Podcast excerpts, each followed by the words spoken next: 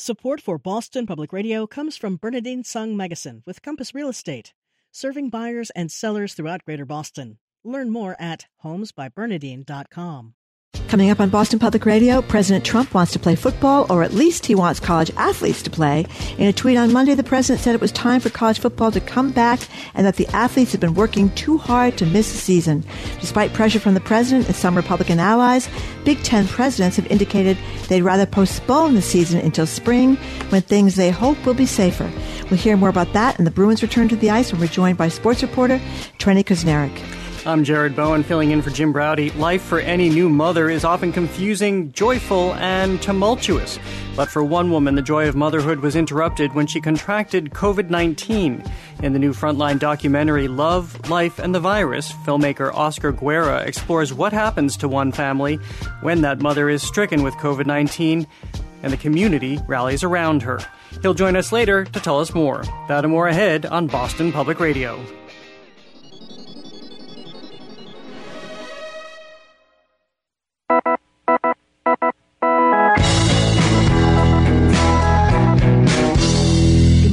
Boston Public Radio. I am Margery Eagan. Jim Braude has the day off, and Jared Bowen, executive arts editor here at WGBH, is filling in as he usually does for Jim Braude. Hello. Hello, Marjorie. It's very nice to be with you. I think John McLeod Parker didn't want me to be talking today. oh, I was wondering. I couldn't hear you for a moment, he, and I panicked. He just brought me in, all all to the rescue. Okay, okay, very good. That would be that would be a problem, Jared, if, if you couldn't talk for this entire time. Anyway, uh, so now that 30 million unemployed Americans have lost their $600 boost to the weekly unemployment benefits, 6 million are now at risk of not being able to pay their bills. With stimulus talks stalled, the Trump administration delivered a or Trump himself delivered a workaround bypassing Congress with an executive order which will give people $400 a week. The problem is though, it's not the emergency relief people need. It comes with all kinds of strings attached that are bundled up with red tape. Of the $400 that the federal government is offering, states have to chip in $100 of unemployment, and most states just don't have that kind of cash. So while states try to figure out what this means, the Baker administration has announced what plans it has for the Trump executive order with no certainty about when anyone will get additional unemployment benefits or how much the weekly amount will even be. We're asking you, how are you budgeting your money? 877 301 8970.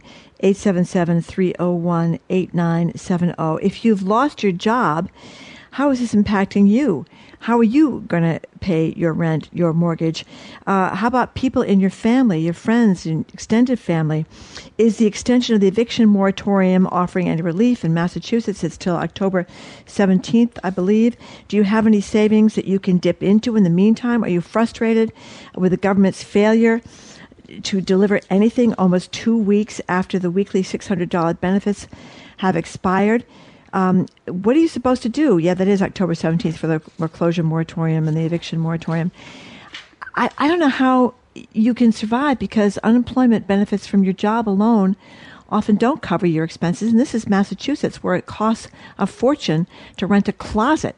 So I, I don't know how people are going to survive. Our, our number is our number again is 877-301-8970. The email address is bpr at wgbh.org, and you can tweet us at boss public radio. You must know lots of people have lost their jobs. So do I. And this is their beside themselves. Well, the reason that would be the case is because we have the highest unemployment rate in the country. In the nation, yeah. Which is really, uh, I don't know why it's difficult to believe, but it is at 17.4%. So that's almost one in five people here in Massachusetts are on unemployment right now. We know that food insecurity is a major issue here, extending well into the middle class as well. Uh, and we are hitting that critical time. I, I often look at things through the prism of the arts, and I know a lot of nonprofits saw their fiscal year end at the end of June, so that was also a big financial shift for people once they realized that this was going to continue for the foreseeable future especially businesses that aren't able to reopen. They had to make drastic measures. We've now seen layoffs at many of the major museums. Uh, this is affecting everyone, and we're just sitting here waiting for Washington to try to come to some sort of deal. Uh, people would argue that the president did figure out a deal, which he did over the weekend, but of course that's going to be tied up in, in the courts and legal wrangling, trying to figure out if what he has proposed can even be executed Add to that the fact that he's calling on states to chip in, and states are saying we can't afford to offer the supplemental $100 that, that boosts this plan. Yeah, the, the, the whole thing is is um, is is very very confusing. He's uh, the president has talked about delaying payroll tax collection for those making under uh, hundred thousand dollars. Of course, payroll taxes help pay for Social Security and Medicare, um, so that Social Security is, is how many people are surviving at, at the moment. And um, Congress already deferred uh, most employer uh, payroll taxes for the rest of 2020. So the whole thing is a mess. What what are you doing? Are you taking advantage, as many people are, they are taking advantage of, of food banks because they're using their money toward the rent or the mortgage. They don't want to get so far behind in the rent or the mortgage, even though we do have the moratorium in Massachusetts anyway through October 17th. But if you have lost your job, if people in your family have lost your their jobs, how are they going to survive without that $600 a week? You know, there was a lot of talk in Republican circles about the $600 a week was more than some people were making, especially in low wage states. Massachusetts is not a low wage state, but many states are. This was a disincentive to go back to work. But there was a study we talked about last week that showed that is not true. Uh, people are not sitting home saying, well, I'm not going to go back to my job because the $600 a week. Um, that has uh, been debunked in at least uh, two studies. One of them was out of Stanford University. So this idea that, that everybody's lounging around is, is, is not at all true. I think there's a lot of unease and a lot of uncertainty. 877 301 8970. How are you planning? How are you coping? Uh, what are you doing? Let's start with Isabel in Rhode Island. Hi, Isabel. Hi there. How are you? I'm okay. How are you? Well, you know, a little scared. What's your deal? I'm a uh, single mother of a six-year-old son. I am a professional bartender oh. out of work in Rhode Island. Yeah, um, due to COVID, obviously. Um, I took every penny of that extra six hundred dollars and paid my rent until January. Is what I did. Well, good for you. So at least you're set rent wise until January. But what are you doing for the rest of your expenses, Isabel? Um, living off of unemployment because I can't go back to work. Uh, we're in a, uh, I'm in a, you know, undesirable situation where if I went back right now, it would only be part time, which wouldn't be enough money. So I can't come off of unemployment yet because I'd have. To- Oops. Isabel, Isabel, I apologize. We've got a bad connection, um, so we can't uh, we can't hear you. But th- we got the first part. So thank you very very much for, for calling. Yeah, bartenders are kind of screwed. Yeah, it, it's well, right? especially when you don't know there, there's no planning. Isn't that the most frustrating part of all of this, Margery? Is that you can't figure out. Uh, it's amazing what Isabel was able to do to pay through January, just anticipating that she won't be able to make a decision. If you follow what Juliette Kayyem pointed out to us yesterday, that I mean, spring 2021 might be the earliest that we get back. Bill Gates is saying fall 2021 uh, before things get back to any semblance of normalcy. So if if you're trying to take whatever funds you have now and stretch them out to, for, for an entire for more than a year at this point, it just puts everyone in extreme circumstances. Well, I guess the thing that's so frustrating about this is um, American workers didn't do anything wrong, right? We have this pandemic. The government shut down people's jobs, shut down restaurants, shut down bars, shut down retail stores, shut down all these places. And workers there, through no fault of their own, None. lost yep their income. So in other countries we've seen, European Union being a good example, government stepping in and replacing those wages. And we did that $1,200 payment when this first disaster happened, but we've not renewed that. Congress is dickering, of course, back and forth. They're all fighting about, you know, blaming each other about who hasn't done, but but no one's done anything wrong, and our government is kind of left people out to dry. Well, that's the most upsetting part too. You see so many of these stories saying just that that we did we did everything that we thought we were supposed to do. We worked hard, we saved what we could, we paid the bills, we did everything. And who was to see this coming? I mean, and p- people who acted so responsibly, people who have families and were so careful, are now just finding themselves uh, with debt mounting and, and without, as you say, any solution from Washington and without a means to really prepare. Mark in Kingston, thank you for calling. Uh, yeah. Hi. you asked the question, what are you what are you doing to uh, protect yourself during this Yes. pandemic? So we we liquidated my wife's retirement account, Oh, uh, and then we took advantage of the low interest rates, which are unprecedented. So I'm trying to sustain my my my my income, so I reduce my my weekly monthly debts. and it was unfortunate I had to dip into my wife's retirement account, but I think I can get through this. I think I can sustain the bills that are coming. And is this So- because you, you, you've lost your, your jobs, both of you, or how how do you stand in that regard? Uh, no, actually, my wife took early. Re- she took early retirement to help us pay our bills. I didn't lose my job. I'm in the restaurant industry. I'm struggling to survive, but I'm surviving. Yeah.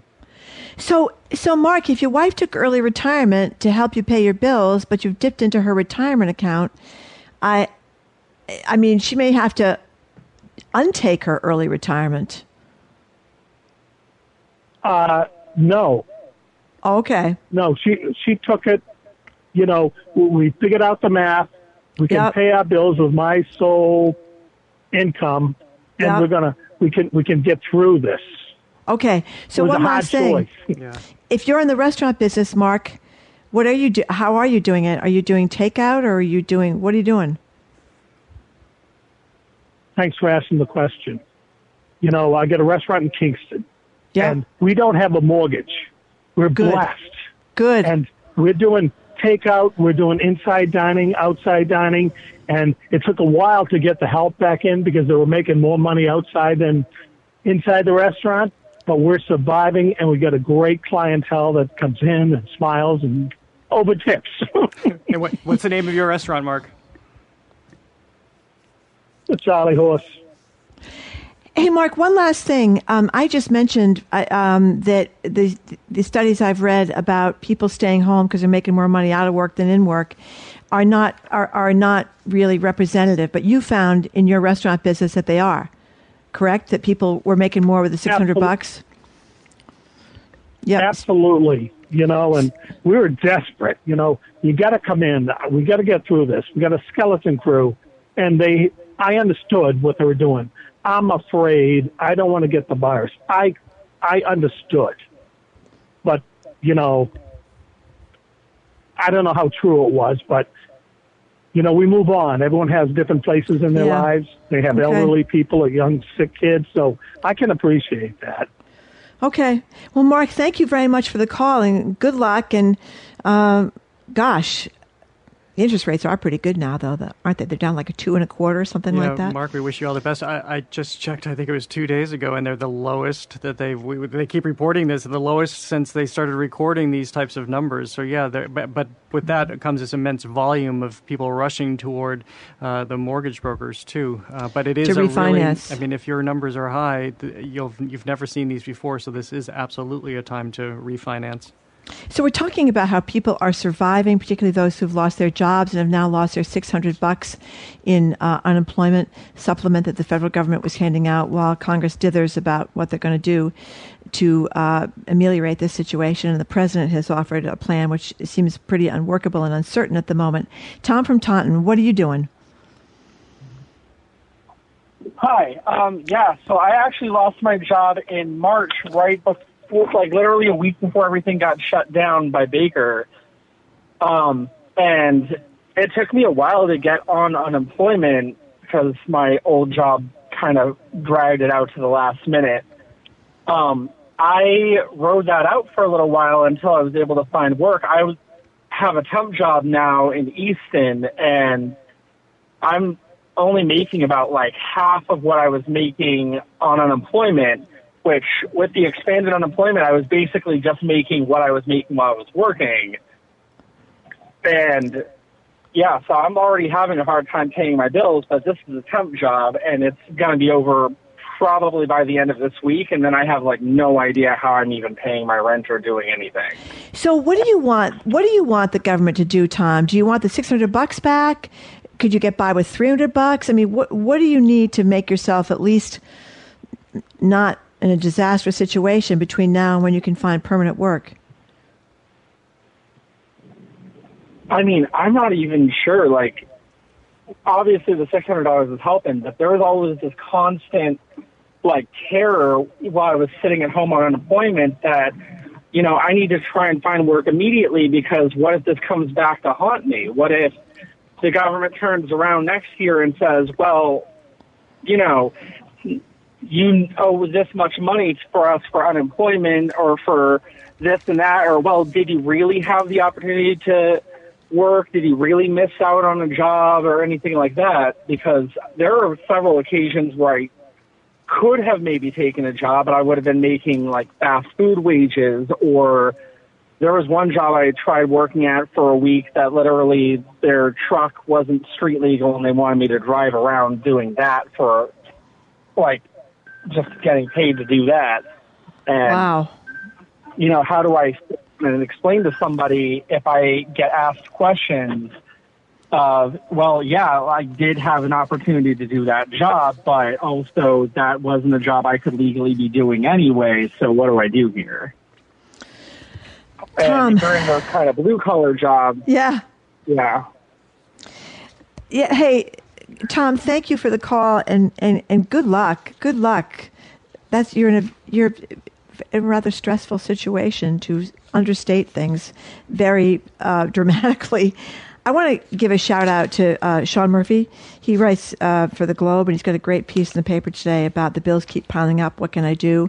And he talks about you're still out with questions like I'm still out of work and I can't pay my mortgage. What can I do? How much longer is the federal protection? The the CARES Act uh, that gives you the right to suspend mortgage payment for 180 days. How do I uh, do I have to repay skip payments? What about my credit card bills? It's a great piece in the Globe today by Sean Murphy. Uh, questions and answers on how to get through this financial um, disaster. Can you imagine the stress? I mean, I'm so lucky I still have a job. I can't imagine the stress of of not having an income, having a mortgage, having children. I, I can't. I, I feel uh, unbelievably fortunate to, to to not be in these situations, and I I think it's also worth pointing out the through line through in Sean Murphy's piece is to be as proactive as possible. Uh, the- Yes. the, government has stepped in a lot of regards. So you're for for a time you're protected with rent, you're protected with mortgage, but in terms of credit card bills that you might be wary of paying, just try to get in front of it and try to strike your own deals with those companies because that's your best option. So we are talking about unemployment with the stimulus talks stalled and President Trump's executive order to deliver federal funds going nowhere fast. We're taking your calls and asking how this is affecting you. This is 89.7 WGBH Boston Public Radio.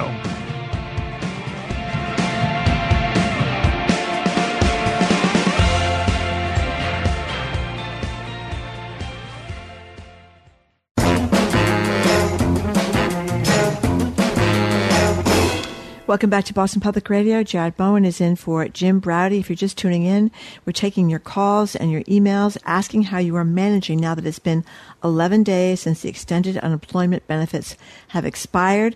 Do you think lawmakers understand the precarious position you and people you know are in? In Massachusetts, where housing and the cost of living is so high, is putting away money in savings an option for you at all? Our number is 877 301 8970. The address is bpr at wgbh.org, and you can tweet us at Boston Public Radio. Um, pretty desperate stories here, uh, Jared. Let's go to Sandra and Natick. Hi, Sandra. Hi, Sandra. Hi there. I'm so happy to talk to you folks. Um, I listen to your show every day. It gives me. Oh, thank you. Um, just joy when I hear you. Um, I just wanted to say I've been in the restaurant business, same place for 35 years. We couldn't wait to get back. I couldn't wait to get back to work. You know, you can only be home for so much. And as far as the $600 goes, that was about $200 short of what we usually make every week. Um, Yeah. so now there's not enough of business, and luckily my restaurant. Usually we have eight servers a night, some you know six to eight servers a night, and we're down to four. So we're lucky to get two shifts a week, and unemployment is 137 to 200 dollars a week now. It's it's difficult. It's you know I, I don't even care if we get to 600. At least make 400 dollars would be a livable wage, or just to try to make what we were making. Um, but uh, we all wanted to get back to work. There was nobody. We were calling them saying, please open. And we were lucky that he could open up and put a patio on the back. Um, he's always done takeout, but you know, you didn't need that many people for takeout. So he rotated so everybody who could work could work, you know. Um, so that's just I have to say. I just hope that the government gets it all together and just tries to help us out. You know, Sandra, I wonder. Um, I personally feel uncomfortable still eating inside. I've done a lot of outside eating and, and a lot of takeout. Yeah. But how, how Yeah. nervous are you uh, being inside? you know, it's funny. Uh, very, we're, we're all very nervous, but you know, we we take great time to sanitize our pens and when we give back the credit card, and there's so many elements to it. You know, you're all using the same computer screen.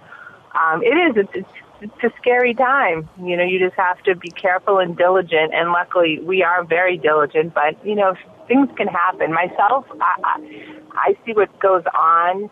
I wouldn't eat indoors personally, but outside, I Yeah. feel like you know it's a it's a, a better bet eat outdoors than to eat indoors. It's tough now. I mean, we we're dying. It's so hot under the tent with this weather that we've had. Oh, you know, God, grateful yeah. to be working and grateful for people to, to come in. But it's so hot. We we just you know, and I'm no spring chicken anymore. So running up and down the stairs to the kitchen because the tent isn't close to our to our restaurant, it's a killer. But um, yeah, it's it's it's a, t- it's a tough time. It's a very tough time. Well, Sandra, thank you very much for the call and good luck. Yeah, we wish you the best too. Oh, this is just so hard to hear these these calls. And we we had a caller last Can you week imagine? who was saying uh, who made a point. If you have the money, tip fifty percent if you can do it. I mean, I, I think any of us who are fortunate to have our jobs, we're aware of how much we can help right now, how much we can patronize these businesses and and and do what we can. Can you imagine eating outside in a tent today? It's going to be like 91 degrees, 92 degrees with all Well, this humidity. I did it last night. Actually, it wasn't so bad. How'd in it the go? in the shade around I don't know five thirty. It didn't it didn't feel so bad. I guess there was a little bit of a breeze. Oh, good. I have to bring my spray bottle of water. That's what I carry with me all the time. My spray bottle of water to spray spray myself when things get too hot. Let's go to Lauren and Lynn. Thank you for calling, Lauren. Hi. Um, so we're talking about, you know, being without the $600 unemployment, but I actually applied for unemployment back in March. My job is directly tied to schools being open, and it's been five months, and I haven't even gotten anything yet. Um, and I have a kid, so we're talking about being without that money, but I think what some people don't realize is that they're still so backed up. What's what's going on? Do you know why the delay has been so Um, extreme? I I really don't, and it, it was one of the most frustrating things early on. I was actually on the news um, just because it was so frustrating trying to call in and even find out what was going on. Um, as anybody on unemployment probably knows, it's almost impossible to get a hold of anybody. Um, so recently, I was able to, and they basically said that they were verifying my identity. So I'm in some kind of line that I've been in for about four or five months now, uh, where they Oh, just my need to God. check my paperwork. Yeah, and I have a. So what are you doing? son, What are you doing? How, how are you? How are you uh, buying food and paying the bills? We were actually saving up for a house, so I'm eating up all of my savings for that. Oh Um, God! I, I will. I, I will say that the people I've spoken to in unemployment have been really nice, and you know I don't fault them at all. It's just I, I think sometimes people don't even realize, you know, in their office when I call them, they're shocked in their own office that it's so bad. Um, Yeah, and I'm sure they're, This is they're this con- is the Massachusetts. This is this is in Massachusetts. You're you're calling from Lynn, so you're talking about Massachusetts, right? Is Um, Lauren still there? Yeah, I'm actually glad that you're so shocked too. Because yeah, I, and uh, I'm glad that you're so shocked too because I, I sometimes feel like I'm in outer space, you know, and I'm talking to these people and there's almost just no resolution except like, hey, you're in line, keep waiting, and I keep saying, listen, I have a kid, I'm eating up the savings that I had for a home. Lauren, one last thing. I presume there's no, No, retroactive action here. It- it- it- you don't, you get six hundred dollars back to when you first applied, or are you just out of luck that that you just have to wait for the six hundred bucks you get? Well, now you may not even get that, but I mean, whatever Massachusetts works out. i- i- you- Is there any like you applied in March, so you'll get retroactive pay till March, or not? I've spoken to a few people that said that I will get retroactively paid, and I Oh, also gosh, spoken let's to hope so. People that said that I'll get the six hundred dollars, but I have to say now that it's run out, it is really scary because you almost think like, okay, the money for for those people getting six hundred dollars is coming from somewhere, and if that's dried up, then how on earth could I be getting that six hundred dollars? I've spoken to people that said, well. Um, and honestly, at this point, I'm really, really depending on it more than you can imagine. Yeah. So sorry to hear that, Lauren. Thank you. Thank you for the call and hang in there. And I hope you get a res. That's really frustrating. The bureaucracy. I mean, we heard that early on that people were having a really terrible time uh, with the state unemployment issue, and apparently they're still having a terrible time. I guess we have time for uh, uh, one more, maybe. Chris in Boston. Thank you for calling, Chris. Hi, Chris. Hey, Margery. Um, we um, we talked um, many times, but a couple months ago we talked. I was um, roommate Oh, with Brady good. Rumrail, and I lost. Oh, him. yes, I'm who doing lost his okay now. life. Yeah. Excuse me, Yeah, t- Chris. Just was- tell that was a before you tell us why you're calling. Before you're telling us about why you're calling Yeah. now, tell people about your roommate. What happened to him? Okay, so he was 31, and he early on he went in the hospital on the 22nd, and he passed away on the 29th of March. Yeah, for over four months, going on five. Hard from COVID. Yep. Yes, and so he was a good friend of mine, and he was my roommate. And um, when I called in, I think it was five weeks into um, that, and um, that was great to get that sense of community on the radio and all that support. And um, but you know, now I had to move because I was in a, a two bedroom, and it's impossible to find any kind of roommate right now. Um, and um, so I moved to a one bedroom, uh, so I'm paying more in rent. Um, I work in a restaurant business also. So, um, and I'm only working two shifts a week. And um, I was really relying on this 600. Um, it's very, very stressful. Um, I wake up in the morning. The first thing I do is Google what's going on, and um, but you know, it's just like no control over what's ha- what's happening. Um, I'm also a musician. Um, you know, I had shows. I used to do cabarets here and there. I don't have that going on. Um, so it's it's very difficult. And then you know, um, I think Jared, you mentioned you know like when you go out tip fifty percent.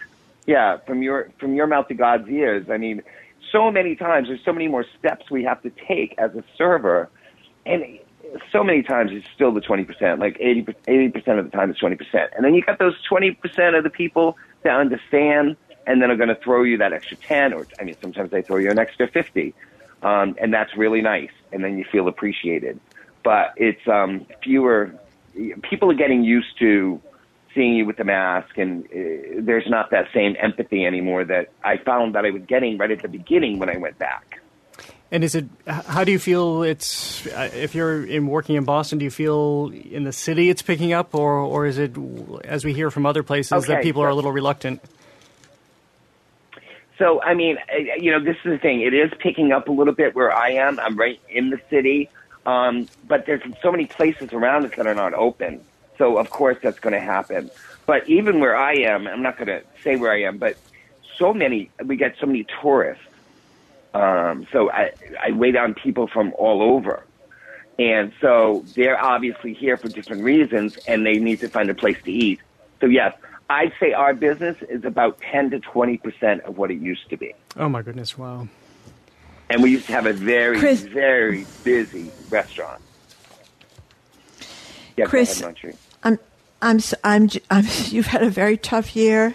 I hope 2021 is better for you. Thanks, You're- thank you for calling. Thank you for calling and hang in there. Thanks, Margery. Thanks for everything. Yeah, Thank you're you. you're very you. you're very welcome. You're very welcome. I just I just want to wrap this up by, by pointing out that some people are texting about you know President Trump has offered to extend this four hundred dollars to the end of the year, not six hundred dollars, but four hundred dollars. But the the problem is it's not clear how this can happen, even if, even if it's legal to happen.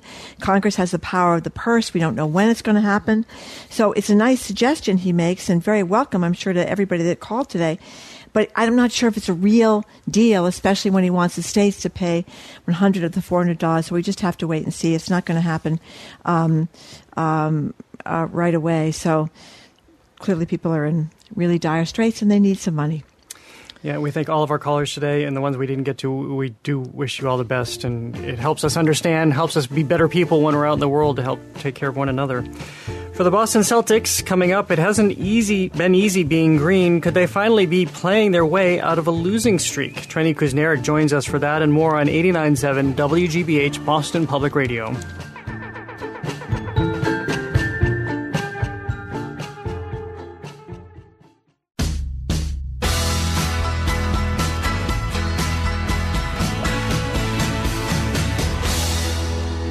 Welcome back to Boston Public Radio. Jared Bowen is in for Jim Braude, and joining us on the line to go over the latest headlines at the intersection of sports and society is Trenni Kusnierek.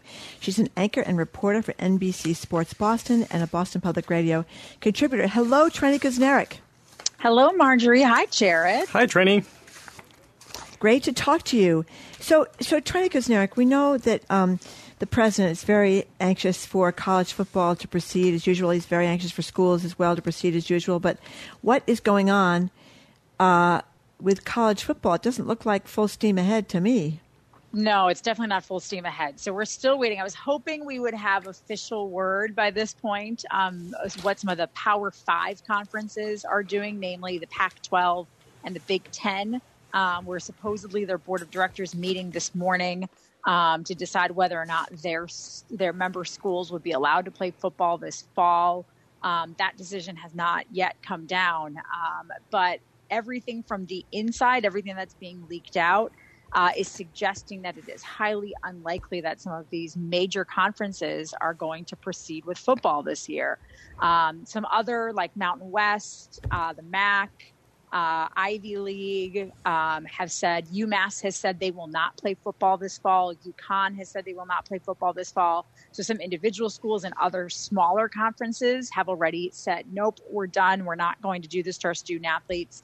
Um, but some of these, the Power Five conferences, which are really the big money makers, the ones that you're always going to see on, you know, ESPN and um, CBS and Fox and NBC. Th- those those conferences are still weighing their options because, similar to the conversation that you just had with callers about, you know, financial situations.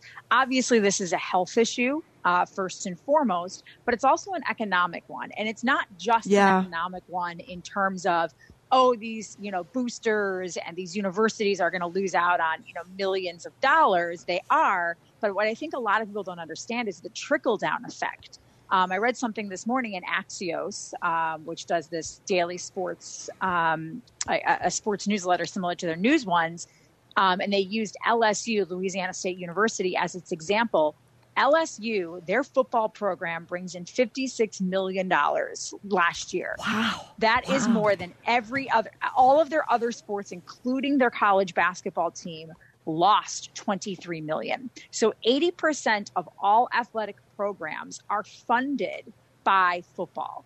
So, and then you think about all of the jobs within those athletic departments. So the trickle down effect is real. Um, and you're also talking about, you know, there's been a real push by players, uh, a hashtag we want to play campaign.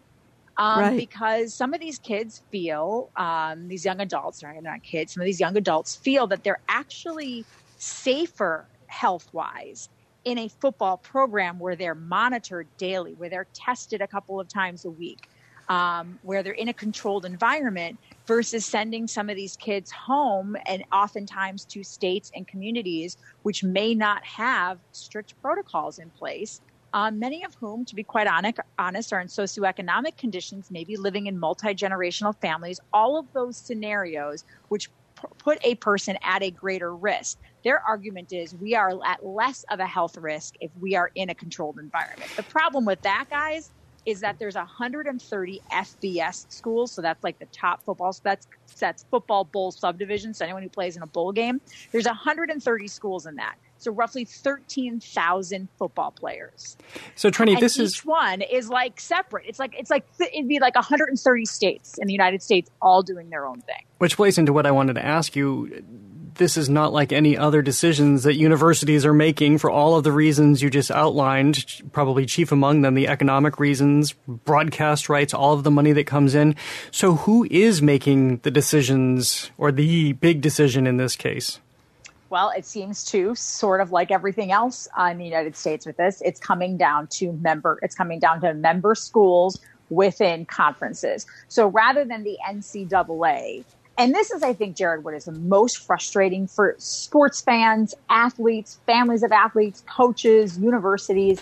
How much time has the NCAA had to take a look at what is going on worldwide and look worldwide how other sports leagues, all professional, albeit all professionals, and these kids aren't paid. So we need to take that into consideration as well. But it's not like they didn't have time to really thoughtfully put together a plan that could maybe allow this to move forward in as safe, and nothing's ever 100% safe, but as safe in an environment as you possibly could.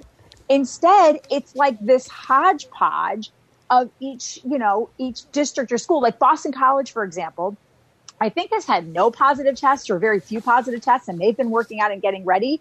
And then you have Clemson football, which had 37 guys test positive. Wow. So it's it's like each place is different because each place each place is in a different state, so they have different state um, protocols and, and rules and regulations in place. And each program has something different. So rather than there being a blanket like, "Hey, you want this you want this show to go on," this is what you're going to do. This is what you're going to follow. This is how it has to happen. Instead, it's like you do one thing in Louisiana, you do one thing in Mississippi, you do another in Massachusetts, you do another in Wisconsin, another in Michigan. And it's, it, it ends up being a disaster. And it's just really unfortunate that these kids who, you know, for a lot of them guys, and, I, and people don't think about this either, I think, for these young athletes who do have aspirations to play at the pro level, this Yep. could completely derail their future. Yeah. Um, and for a lot of these kids, that, you know, again, coming from certain situations, this might have been their meal ticket out of a really bad situation. And now it, it's just, and even if it's not, even if it's just a kid who wants to play because they love football and they, and they enjoy it and they've played it since they were a kid, you know, they're the pawns in this battle. Um, and there's Well- also been some reports today, Margery, that they The that heart of the condition. reason, well, the Yes. heart condition, yes, the heart condition, that's a big driving factor. The inflammation Um, I- of the heart muscle that the, Yeah, the- can you- at least five Big like Ten myo- conference athletes have had myocarditis. I think that's how you pronounce it. myocarditis. Thank you. Yes. So Yeah. that's a big that's a big health issue, right? So this is what this is what to put it a local spin on it. This is what Eduardo Rodriguez has. So Eduardo Rodriguez did not have a heart condition prior to contracting COVID nineteen. Since Oh contracting. COVID nineteen, he now has this inflammation of the heart. And he is a again a young, fit athlete. This has now happened to five athletes in the Big Ten, and I think a couple of other athletes s- scattered throughout these Power Five conferences. So that has raised a red flag. Um, and, and again, you know, schools need to take that into consideration. While 99.9% of the kids who go out and play, they're going to be fine. Even if they do contract this, they're probably asymptomatic. There's no long-term effects. But man, you've got a couple of kids and God forbid something uh, like that isn't monitored or Yeah. a coach, as often happens in college sports, tells that athlete to turn a blind eye to it, push through it, suck it up, keep playing, and then that kid dies on the football field, then you've got a real problem on your hands. So, Trenni Kusnierek, moving on to uh, the prof- professional football and uh, Cam Newton here in the Patriots. I mean, do we have a lot of sympathy for this guy for having to follow in Tom Brady's giant, epic footsteps? Margery, you should have been the one asking this with your your Tom. Brady fan club over there. Well, I, I, I, I- I have a potential new, new, new, new guy in, in Cam Newton. He's he's Oh, certainly fun, fan? Trenni. Well, I don't know enough about him, but I know he was a great player. I know he's had some injuries, but I know he's certainly fun. I mean, he's kind of a wild and crazy guy, isn't he? He's not dull. Oh, I, will say that for oh, him. no, he's not dull at all. Like watching his press conference on Friday, um, all three quarterbacks talked on Friday. And he comes up, he's got this like jacket type shirt on that's floral and around his head. I laughed and said, "Oh, you borrowed my nama's babushka. That's so lovely." Um, he's exactly. got like a big personality, and he answers questions. You know, he said all of the right things, but he certainly answers questions in a more playful, pers- like personality driven tone than say Yeah. Tom Brady did. Um, but he did say all the right things, and everybody thus far has been very impressed with how he has carried himself, how he has dedicated himself to learning the playbook, to getting you know on the same page with with guys on the field, and holding these small um, side sessions and workouts to try and develop some sort of chemistry with his receivers. So, I, I mean, I'll be honest, guys. I did not know what to expect from Cam Newton because my only experience with him is, you know, seeing snippets of press conferences here and there when he was at the Carolina Panthers.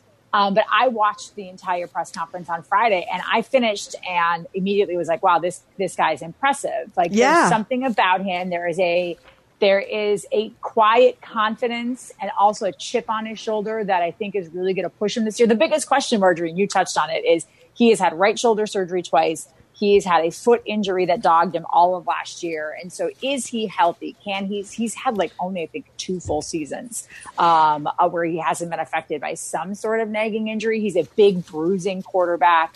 Um, he's not like a typical pocket passer like a Tom Brady, so he plays a more physical style of football than Brady did, um, who of course we know never ever got hurt except for 2008 um, when he missed that whole season with the ACL. Yeah. Um, but Well- I- well, I, think it's, we- I'm psyched. I think it could be really fun. Do we know if he's going to get the starting spot though? I I, I thought it was still up in the yeah, air. I made a leap there with it, with that one. yeah, well, Jared, I mean, is it a leap? I mean, they're saying it's going to be a competition, and like Brian Hoyer was like, "No, I've always looked at everything as a competition," and Jarrett Stidham's like, "Competition makes us all better." Even Cam Newton, when asked, he said, "Hey, you know what? Nothing is given to us. Every time I step on the field, it's a competition to prove, you know, that I deserve the spot that I have." But something I, we, most of us, most of the pundits feel that something pretty drastic would have to happen. Um, like Cam Newton wouldn't be ready to go physically um, for Jarrett Stidham to leapfrog him. I mean, I don't know how you cannot, at the very least, try to go with a guy who has been to the Super Bowl and won an MVP and whose nickname is Superman. Like, he hasn't done it with the Patriots, no, but he's done it somewhere else, and he's only 31. Like, I know people say, oh, he's, you know, he's past that 30 year old threshold. Like, 30 is not the same as it used to be. 31 is pretty young still. Yeah. Um, so yeah, Jared, I think I think you're pretty safe in saying Cam Newton's. You know, he's not officially he is not officially the starting quarterback. He has to earn that spot. But I would say, um, I, I would bet I bet a pretty large amount that he would be the starting quarterback on the first first Sunday of the year. Well, even in his early 30s, he's still like 70 years younger than Tom Brady. So that's right. Hey, easy, easy. Tom and I are the same age. Just calm down, there, Okay. youngin. you're just you're just you're just youngsters. you both of you, just youngsters. We're talking to Trenni Kuznera. Uh, Terry, uh, J- uh, Trenni, let's move on to the Celtics because I wanted to talk about how they're doing as well as what Jaylen Brown is up to in these post game press Yeah. conferences. So, um, what, what's uh, Brown talking about? Well, Brown, uh, Jaylen Brown, first of all, has always like one of the I don't want to say fears, but questions, Margery, about like about what Jaylen Brown's ceiling could be as a as a player, as like a talent on the basketball course court. People wondered would he be able to be a good basketball player because he has so many interests off the court, particularly when it comes to social justice issues. Like I think it was like a year or so ago that he went into this MIT fellowship program and was working with MIT in an attempt to like re- like re-examine the way education systems are set up in cities, um, thus setting up a lot of kids who are socio, you know, in lower socioeconomic areas to fail because of the way schools are funded. Like these, he goes to the state house and meets with, you know, Senate President Karen Spilka about social issues. He's a mental health advocate. And he's been using his post game platforms to talk about this. So the other night, the Celtics have a win. I think it was after the win over Orlando in overtime, and Jaylen had a solid game. Um, and he spent a large portion of his press conference talking about, again, um, police brutality, uh, specifically bringing up the name of Breonna Taylor once again, um, as we all know that the officers who were involved in her killing um, are still walking free, no charges, no punishment. Yep. Um, and then he also went on to talk about the mental health challenges of being in the bubble and how guys aren't talking about it, but how isolating it is and lonely and how there's no escape from basketball. So you're constantly just, you know, you finish a game and then maybe somebody played really well against you and you don't really want to see them at lunch, but you have no choice because, you know, you're all eating in the same place, staying in the same hotels, living in this same world. There's no escape for them to go. And he said it really is draining and taking its toll on guys' mental health. And I give him a lot of credit because one, um, he talks about things that a lot of people um, are afraid to talk about. Um, he doesn't worry about, you know, how it's going to affect whether or not people like him as a player. But two, Jaylen doesn't just talk about things. Jaylen researches. Jaylen does his homework. He um, he does all of the back work needed eh, to under to fully understand um, the causes that he gets behind. Um, so you're not going to catch him saying something that isn't well thought out. Um, and something that he feels passionately about, but is also acting on off the court. You kind of answered this, but I'm wondering how he is being received as somebody who doesn't follow sports as much. I still see sports as one of these last bastions where a lot of these conversations around sexuality, mental um, issues, health, uh, certainly societal affairs is still kind of a no go area. Is that changing, or is he really still an outlier in that regard? Um, in the NBA, he's definitely not an outlier. Um, I mean, if you've watched any NBA this year, um, Jaylen is certainly not the only player. There was at one point, um, I think before games started, so when they were still in the exhibition portion of the, like the bubble season, where Marcus Smart was asked a string of questions, and every single one he just answered Breonna Taylor, Breonna Taylor, Breonna Taylor, and then Wow. walked away. Um, so these guys are no longer alone in their activism. Um, so I think there is, to be quite honest, safety in numbers. But Jared, as you know, unfortunately, there are still people out there who subscribe to the school of thought that you're an athlete, shut up and dribble or shut up and hit the baseball, whatever it is. I don't want my entertainment to be disrupted by your social activism. And again, take social media for what it's worth. But, you know, sometimes I stupidly will click on the comments um, of an article written about someone speaking out on social issues, or I'll read the, the comments posted on Twitter, and you'll have a lot of people who are saying, this makes me like Jaylen Brown or Marcus Smart or Jayson Tatum even more. This makes me, you know, good for him using his platform uh, for good. And then, of course, you'll have the other people who take sometimes uh, really inappropriate um, racial um, jabs at, at these guys. Yeah. Um, sometimes they'll just express their displeasure and again, their own comfort and their own enjoyment being disrupted, God forbid, um, by something that these guys deal with and live with on a daily basis. Like if there's one thing that Jaylen, um, I know has said over and over and over again, and he said this the other day, he said, I know if I wasn't in a Celtics uniform that, and if I didn't have this life, that I could just as easily be one of one of these young men or women who gets a gun pulled on, on them. He's like, and I still know. I, you know, I think a lot of these athletes, when you talk to them, they understand that when, especially football players, when their helmet is off and their jersey is off, and you may not recognize them, and they're driving a really nice sports car through a really nice neighborhood, they're just as scared when they get pulled over. Um, you know, whether they're say Devin McCourty or Jaylen Brown or the guy down the street, um, you know, who is working at the hospital. Um, what you do does not matter if you're a black person in America. And these athletes are trying to hammer that home, you know, right now, night in and night out. And I give them a lot of, I give them a lot of credit because I think that this time and talking to some of my black friends, I think that this time has been really emotionally draining for a lot of them.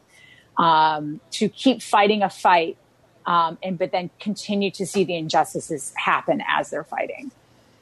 We're talking to NBC Sports anchor, NBC Sports Boston anchor, I should have said. NBC Sports Boston, yes, BPR contributor Trenni Kuznari. So, Trenni, Celtics, I guess, are doing pretty well.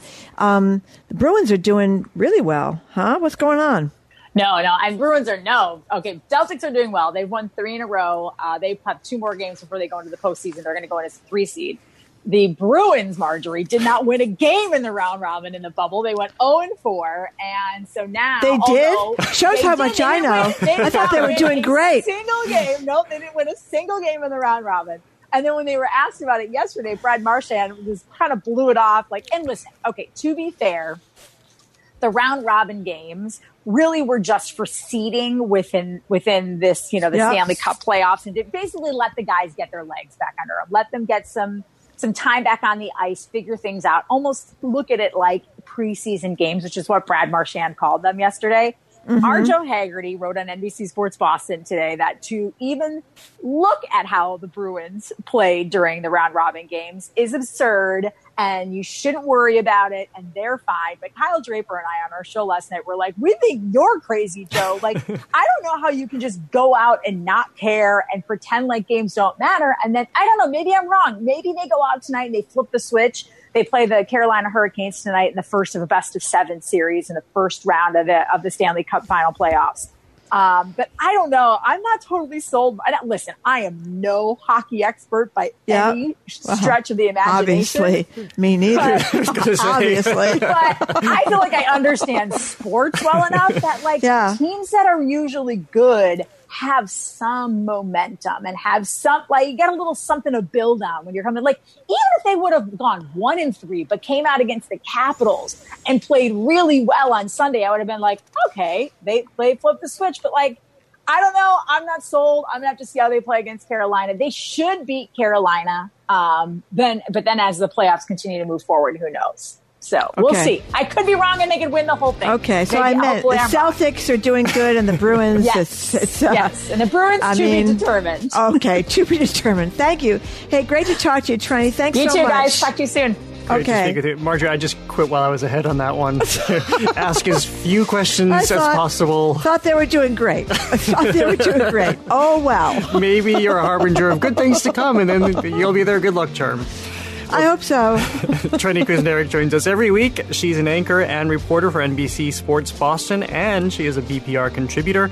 Well, coming up, a new Frontline documentary takes on the enormity of the pandemic and brings it down to size with a focus on how it's affected one immigrant family right here in Connecticut. That conversation is next on 89.7 WGBH, Boston Public Radio.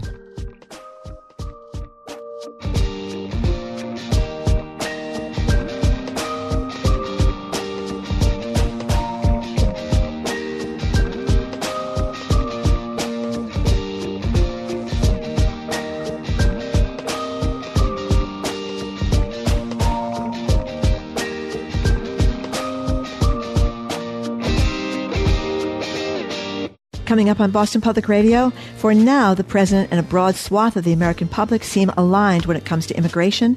As the COVID 19 pandemic worsens in the United States, a new NPR poll found that most Americans are in favor of temporarily limiting immigration so long as it's done in the name of public health. Since March, though, the president has used the pandemic to justify several of his most draconian immigration rules. We'll hear more about it from Ali Noorani of the National Immigration Forum up ahead. I'm Jared Bowen, filling in for Jim Braude. Vacation Land is open for business to the residents of the Northeast. That is, unless you happen to live in Massachusetts or Rhode Island, while New Yorkers and Vermonters can roll right into Maine and enjoy a lobster roll. We in the Bay State will have to quarantine or show up with a recent negative COVID test if we want to weekend in Portland this summer. Later, we'll hear what happened when travel writer Christopher Muther took his parents up to Maine for a leisurely getaway. That and more ahead on Boston Public Radio.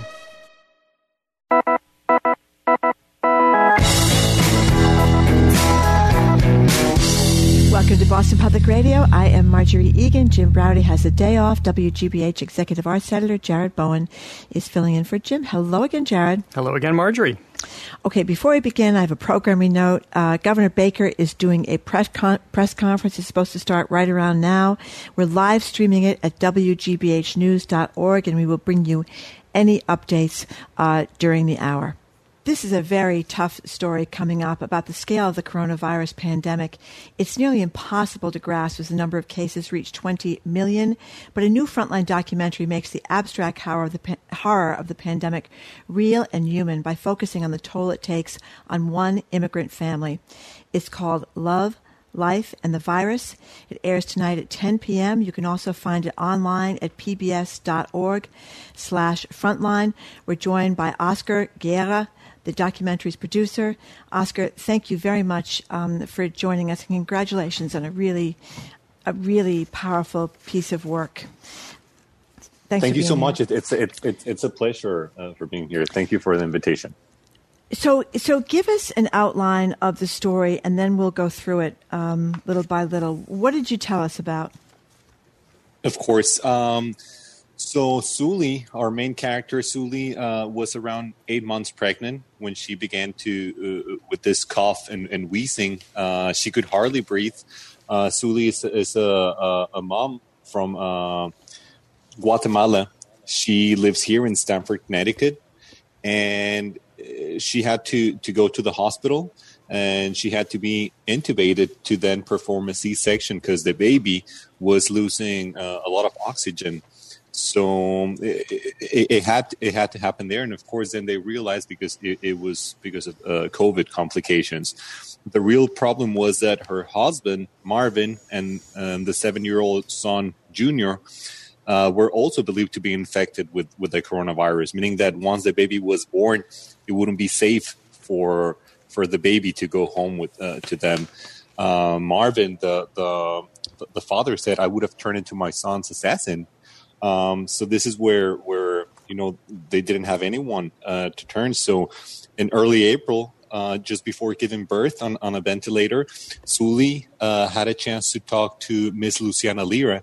Miss Luciana Lira is um, Junior's uh, bilingual uh, teacher.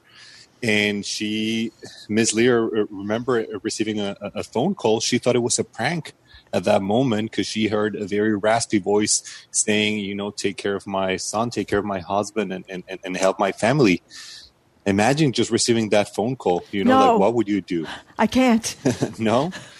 And, and, and, and, and, I keep asking myself that question like, what kind of person you have to be to be able to, to say, uh, you know, what's going on. I don't understand what's going on, but I'm going to help out no matter what. Uh, and, and, and that's how Luciana, Miss, Miss Lira, uh, uh, uh enter the picture. And she said, "I'm to, I'm willing to help 100." percent uh, She was not even sure what, what was ahead of her. Uh, she thought she was staying with the baby for maybe a couple of days, and she ended up staying with the baby for five and a half weeks. Well, Oscar, we want to talk more about that community element, but first, just to give people a sense of the, the film that you have made, um, here this takes us back to the beginning when Suli is in the hospital. Here's a nurse talking about uh, what it was like caring for her at the height of this sickness. She was absolutely one of the sickest patients on the floor at that time. And I thought she very well might not make it through this. And that was that was terrifying. And Oscar, I was wondering, here you are with this family as this is just descending on them. You know, wife, mother in the ICU, having just given birth, not sure what's going to happen with the baby. I could tell from some of the outside shots that it was winter, so this it seemed like it was very early on in the pandemic when we had even fewer answers than we do now about what might have been in store. What was it like to be in that moment in the hospital around this family with just what I can only assume is epic fear? I think that's a great question. It was uh, it was very surreal uh, to be anywhere, you know, and, and it was even more surreal to be inside a hospital. Uh, my wife is a critical care nurse, so I knew a, a, little bit about the, the stories that were going on, you know, and, and, and all the the the hardships and and and, and the real um, heroes and such inspiring stories that I would hear, you know, even from my wife just coming back home she was being scared just to to hold her two year old daughter. She she she was wearing a mask. We were wearing masks inside the house. Uh, so you can imagine how was the situation inside the hospital. It was not easy to be there with, with with a camera. It's not easy to be inside a hospital with a camera, let alone in the peak of the pandemic here in, in, in Stamford, Connecticut. Um, but, but, but, you know, I think that it was, uh, I think that the hospital realized that it was a good opportunity to start documenting the the, work and the tireless labor that, that, that, that, people do. In the documentary, you'll hear Dr. Bernstein. He was the one who, uh, uh, who started the experimental treatment uh, to save Suli's life. And I asked him, I said, You think the treatment saved uh, her life? And, and, and, he said, you know, we, we like to think that the, this experimental treatment uh, saved her life or that the doctors, but it was really the nurses and the people on the bedside that really help uh, uh, patients. You know, Suli was in an induced coma for uh, almost 18 days. And you know, Nurse Erica, the one that we just heard, she said she she uh, she, kept saying she's not going to die on, uh, on me, and and I think that's the it's it's beautiful to to to be able to witness that firsthand. Uh, let's hear from uh, that doctor you just mentioned, Michael Bernstein, the doctor at Stamford Health. That, of course, is in Stamford, Connecticut, not that far from here. Here's Dr. Bernstein explaining the typical, typical recovery time for people coming out of the ICU. Most people who are in the ICU take weeks, if not months, to gain her strength back. I imagine that's what she's going through. But most people will tell you even their mind isn't back where, where they were. You know, that's one of the things um, you talk about too, uh, uh, Oscar. That that Suli had these terrible nightmares where she dreamed about terrible things happening to her children, and the doctor talked about PTSD um, mm-hmm. from in in the ICU. Tell us a little bit about that. Um, well, when I had the chance to interview Suli, um, she was i mean she was terrified. You know she she talked a lot about nightmares but she said that sometimes she she didn't know if it was real or not. Um, and, and and everything was because she was you know in this uh, roto bed uh, uh, in in a in a fancy bed that turns you upside down. She was like that for almost 18 days. Uh, so imagine that the type of uh, visions that you're seeing. She she said that she felt that she was in chain all the time she felt like the, the, the junior, the seven year old uh, boy, was there, but but he was in. The, the nurses were mistreating him. Uh, he he was not able to eat. So uh, imagine me. It's it's constant fear. It's uh, it, it, it was really hard for her, and it took her a while. You know, it, it, it, takes it takes a while for you to be able to recover, according to Dr. Bernstein, and and no wonder why. Can you talk a little bit about that? Because I, I, think that is something that we're learning a lot more about now what the effects of being on a ventilator are, for, especially for so long, as in her case, uh, and what it means for patients who have just been uh, ravaged by the coronavirus, what it means for life after. Who, who was the Suli that you documented who came out of the hospital, how she came out of the hospital? You know, I think that she's a very, very strong woman, and I think that she had the determination to be, to to get better and be there for her family. So I think that helped her a lot. Uh, she's a strong woman, but but even with a strong and, and healthy woman like Suli, Suli, Suli is only 30 years old, and even for someone like her, it was really hard to readjust. Uh, um, you know, they're in the in the in this place, they don't know if it's night or day. They're turned upside down. Uh, in, in, in, most cases, I mean, they're going to be in an induced coma. Um, and, and it's, you can only imagine what, what, what type of uh, recovery they need to go through. It's not just the, the physical, but I would say the mental. It's, it's, uh, it's so important. And, and we haven't, uh, I think that we're learning a little bit more about that, like you uh, uh, mentioned. We're talking to Oscar Guerra. He's the producer behind the new Frontline documentary, Love, Life, and Virus.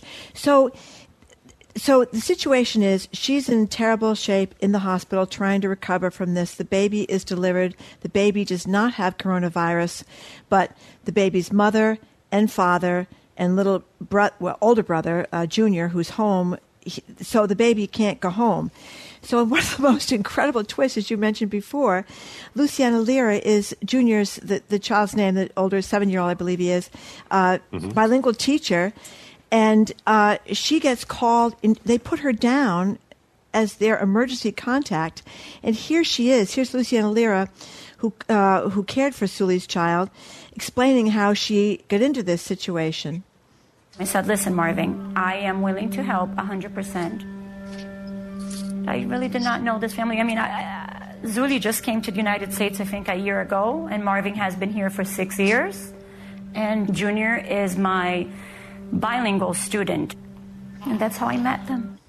That is just unbelievably incredible. First of all, you think, I need to move to Stamford. What kind of people do you have there? You're incredible. yeah, super teacher of the year. But tell us about her. Um, she's she's so inspiring. She she's a wonderful woman. Uh, when I first uh, met her, you know, it was after the day uh, that I had the chance to talk to Suli for the first time, and I told her, I think that what you guys are doing is amazing. This is almost a case study. Let, please let me be here and let me document what's going on. And she was very open to that. You know, I'm a professor, she's a teacher, and, and, and I told her we're both trying to, to do something for, for our students. Uh, I think that what you're doing is, is amazing. I would love to be able to document the, the, the this miracle that you're being part of. Um, and she said, sure and you know, she, I don't think that it was completely clear to her at that moment. But that's that's what happens with this type of personalities. Uh, they they don't think twice. They, they're going to say yes. They're very generous, and and I learned a lot from her. I learned a lot from everyone, uh, uh, from all the participants in here, and and and I sure learned a lot from, her. It, she represents the, the the, the committed teachers that, that that we have, and you know, like I initially mentioned, she thought she was going to uh, stay with the baby for uh, a couple of days, and she ended up staying for five and a half weeks. At that moment, at that moment, she, she I mean, no, none of us knew if Suli was going to make it or not. We didn't know what were going to be the secondary uh, uh, effects or side effects from from COVID. Um, you know, it, it, was it was at, at a moment where uh, you wouldn't let anyone inside your house. Uh, uh, and, and, I, and I told her I'm going to be very, very careful uh, w- w- when I come in here because I was in COVID uh, positive environment. So having all those precautions, you know, I think that it was a leap of faith within all of us because I'm, I'm also part of the community. And it was, a, it was a community effort saying, hey, let's try to honor this story and, and let's try to, to, to, to show that when we work together, we can, we can do something. You, you show a pretty critical moment. Uh, let's go back to your film for just a moment about how how difficult it could be for care as well. Here's a very emotional moment. As you were saying, Luciana didn't necessarily know all that she was getting into. Uh, she's been looking after Suli's baby for weeks at this point, uh, and she gets a call from the hospital saying that Suli needs to be discharged in an hour.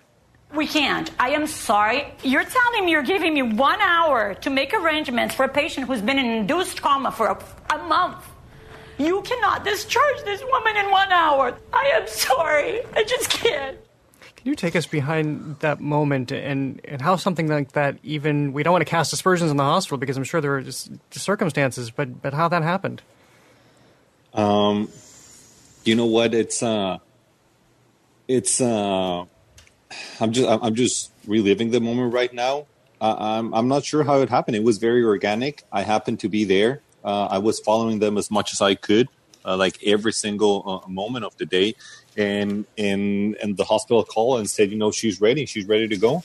Uh, before that, Marvin, the, the, husband, called her and said, hey, the hospital is saying that she's ready to go, but nobody was sure because she was waiting for that phone call for the past two days, and the hospital uh, didn't say anything at that point. So all of a sudden, she's ready to be discharged. You know, nothing was ready. It's like, so what's going to happen with with the baby? Can the baby go back home?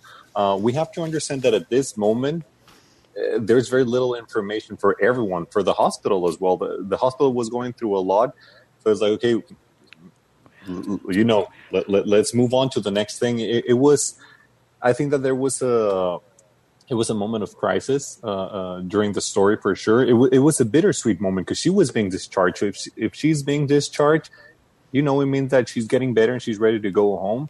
But at the same time, it's there's so many unanswered questions at this moment. Can the baby go back uh, with her uh, if, if they're still um, COVID positive? Uh, what's going to happen with the baby? What's going to happen with the with the care and the rehab of Suli? You know, she's going through a lot of PTSD. She needs rehab. She could barely walk at that moment. So I think that it was just a very emotional scene, uh, and, and and and and I think that I'm, you know, th- that's what you uh, aim for when when, when you're uh, shooting a documentary to be in the right place at the right moment. And I think that I, I, I got lucky to be able to to witness some of those scenes. We're talking to Oscar Guerra. He's the producer behind the new Frontline documentary, Love, Life, and the Virus. So, Marvin, the father here, he had worked in a restaurant. He lost his job. Suli, of course, is in the hospital. So, these families, th- this family, they're not American citizens, so they weren't eligible for any of the help from the government. I understand they had to rely on private uh, help from uh, immigrant support groups in Stamford. Was that their financial situation? So we're trying to uh, maintain the the the, fa- the, the, family's privacy mm-hmm. as, as much as we can. Uh, what I know for sure and what I can share is that they are uh, they were helped by building one community. Mm-hmm. Building one community is a it's a, an institution here in Stamford that helps immigrant families, uh, regardless of where they're coming from. They ha- help them establish here in the, in the in the community, and they help them, you know, thrive uh, with many different things, with legal help, uh, with uh, access to jobs, um, access to food at, times. so, so that's that's why both Building One Community and Tiny Miracles, those are two of the organizations that help this family a lot. Because yes, they're they're an immigrant family. Yeah, and and finances obviously were uh, were a concern. So let's so so Suli's now rehabilitating out of the hospital, still rehabilitating. Her husband and her younger child are still positive for coronavirus. Um, so the baby couldn't come home. They're home without the baby. Right. It, it, it was a well. J- just imagine what Suli is going through. Uh, she's she's going through so much, and all of a sudden, you know, you, you know that you can have your baby home, and then you need to the the the the, the doctor said they need to test uh, they need to test negative for COVID before they can uh, uh, we can even talk about a reunion. Um, and in, in, the film, you know, there were a lot of uh, again, we're talking about a moment where it was so hard to get tested. Uh, it's so hard to get tested. There was a lot of la- uh, the, the, language barrier. You know, there's translators. There's uh, uh, but but but it, nothing was easy. Nothing was easy for them. Simply like who's going to pay for the the, the testing? Because at that point, testing was not not not free. Um, you know, it, it it started being free. Free testing here in, in Stamford, uh, but only until recently. So that's that's why the community effort was so important. And, and of course, they were desperate to to to be tested and, and test uh, negative so they could start planning that that reunion and it was just uh it was a very dramatic uh, uh, moment it was almost like two weeks w- w- w- until we had to wait for for the testing the results to come back uh it, it was it, it, was a very very uncertain time for the family Oscar, I'm curious if, if you step back and, and look at I'm sure you've seen myriad stories from your wife. You've heard a number of stories. Uh, what we're seeing is just one of them, which is hugely impactful. When you step back and, and look, what's the story of, of this coronavirus that, you, as you see it, because you've been able to witness it up close? You know what? I think that it's. Uh, I think that we all have a, our own story about the pandemic. I think that we all ter- tell and we've lived our own story. But once you go out of your comfort zone and once you realize that there is a very vulnerable uh, community that it's living a very different story the way that you have lived it, I think that, that that's why that's the power of documentary.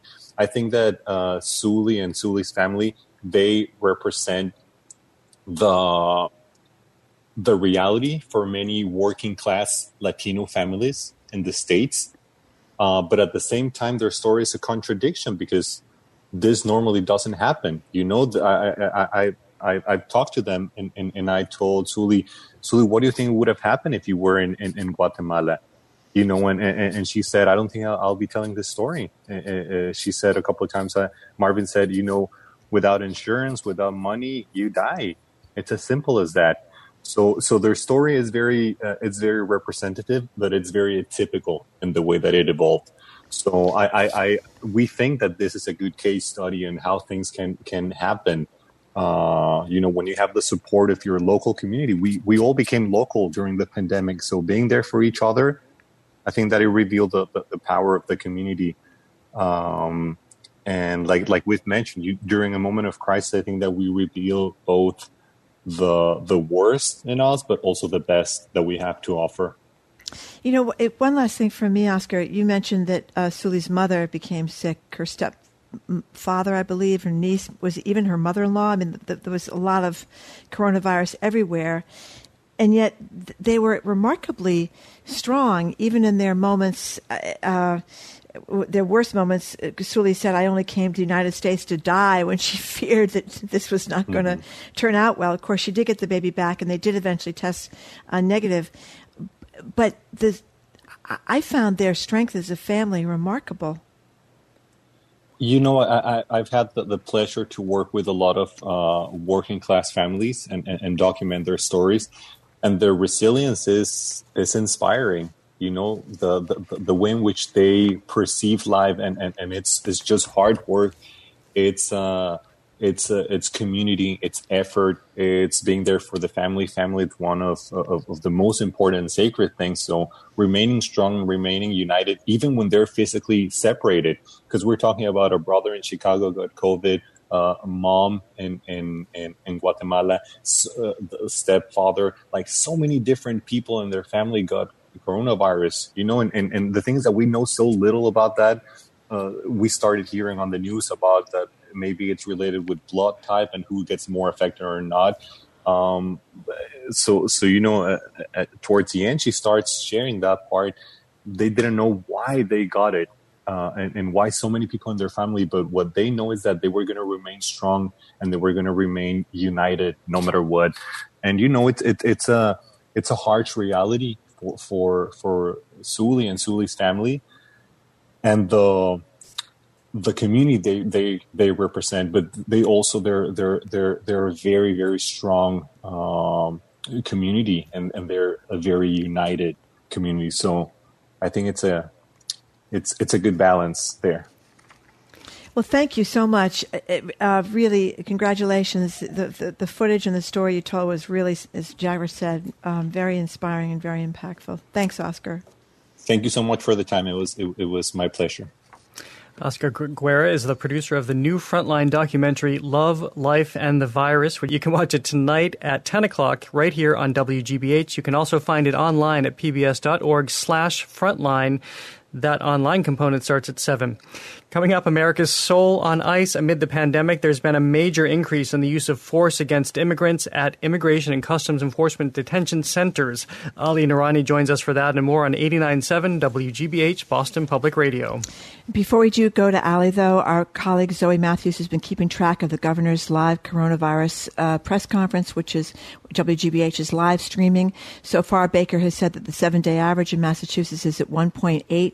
That's below the 2%, but he said it's creeping back up in certain parts of the state. No hospitals are overwhelmed, however. Today, they're going to release this enhanced community data, which will be available online at mass.gov backslash COVID dash live. That will tell you your individual towns. Apparently, there are 33 uh, communities with more than four per, uh, four cases per thousand people over the last two weeks, and they're going to have to get in, enhanced testing, tracing, isolation, etc. Division of Local Services (DPH) Labor Standards State Police will coordinate increased enforcement effort to ensure businesses and restaurants are following. COVID instructions. Uh, Baker's authorized the state uh, police to enforce new rules around gathering sites uh, and that has begun at Logan and Worcester Airport. Um, and families in moderate or high risk communities, which you can find out, as I said before, on that mass.gov backslash COVID slash live website. In those communities, they should avoid play dates and large gathering with friends. No message yet on whether he's going to mandate uh, mask wearing. So that's from the governor. Up next, we're going to hear from Ali Noorani about immigration. You're listening to 89.7 WGBH, Boston Public Radio.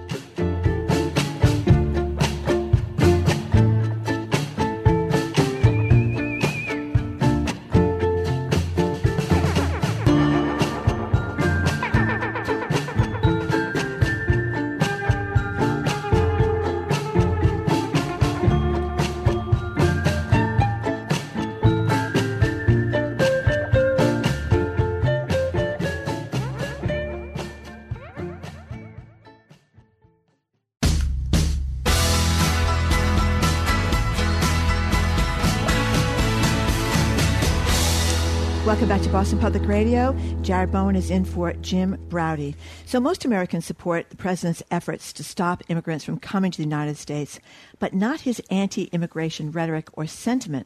While they do want to limit immigration now, particularly because of wanting to contain the spread of COVID 19, immigration is no longer the top of the list of America's concerns. Joining us on the line to talk about this and other immigration headlines is Ali Noorani. He's the executive director of the National Immigration Forum. His latest book, There Goes the Neighborhood How Communities Overcome Prejudice and Meet the Challenge of American Immigration. Ali Noorani, thank you so much for joining us. Uh, appreciate it. Good Morning. Uh, thank you. Good morning. So, Ali, we're going to start with two programs that just seem insane to me. to, the first one, the first one, tell us about U.S. citizens who are married to foreign nationals. What's the rule there? Sure. I mean, I'm hoping it's So- changed. The story was from the end of uh, the end of July, it, but it's it's not changed as far as we know. Right.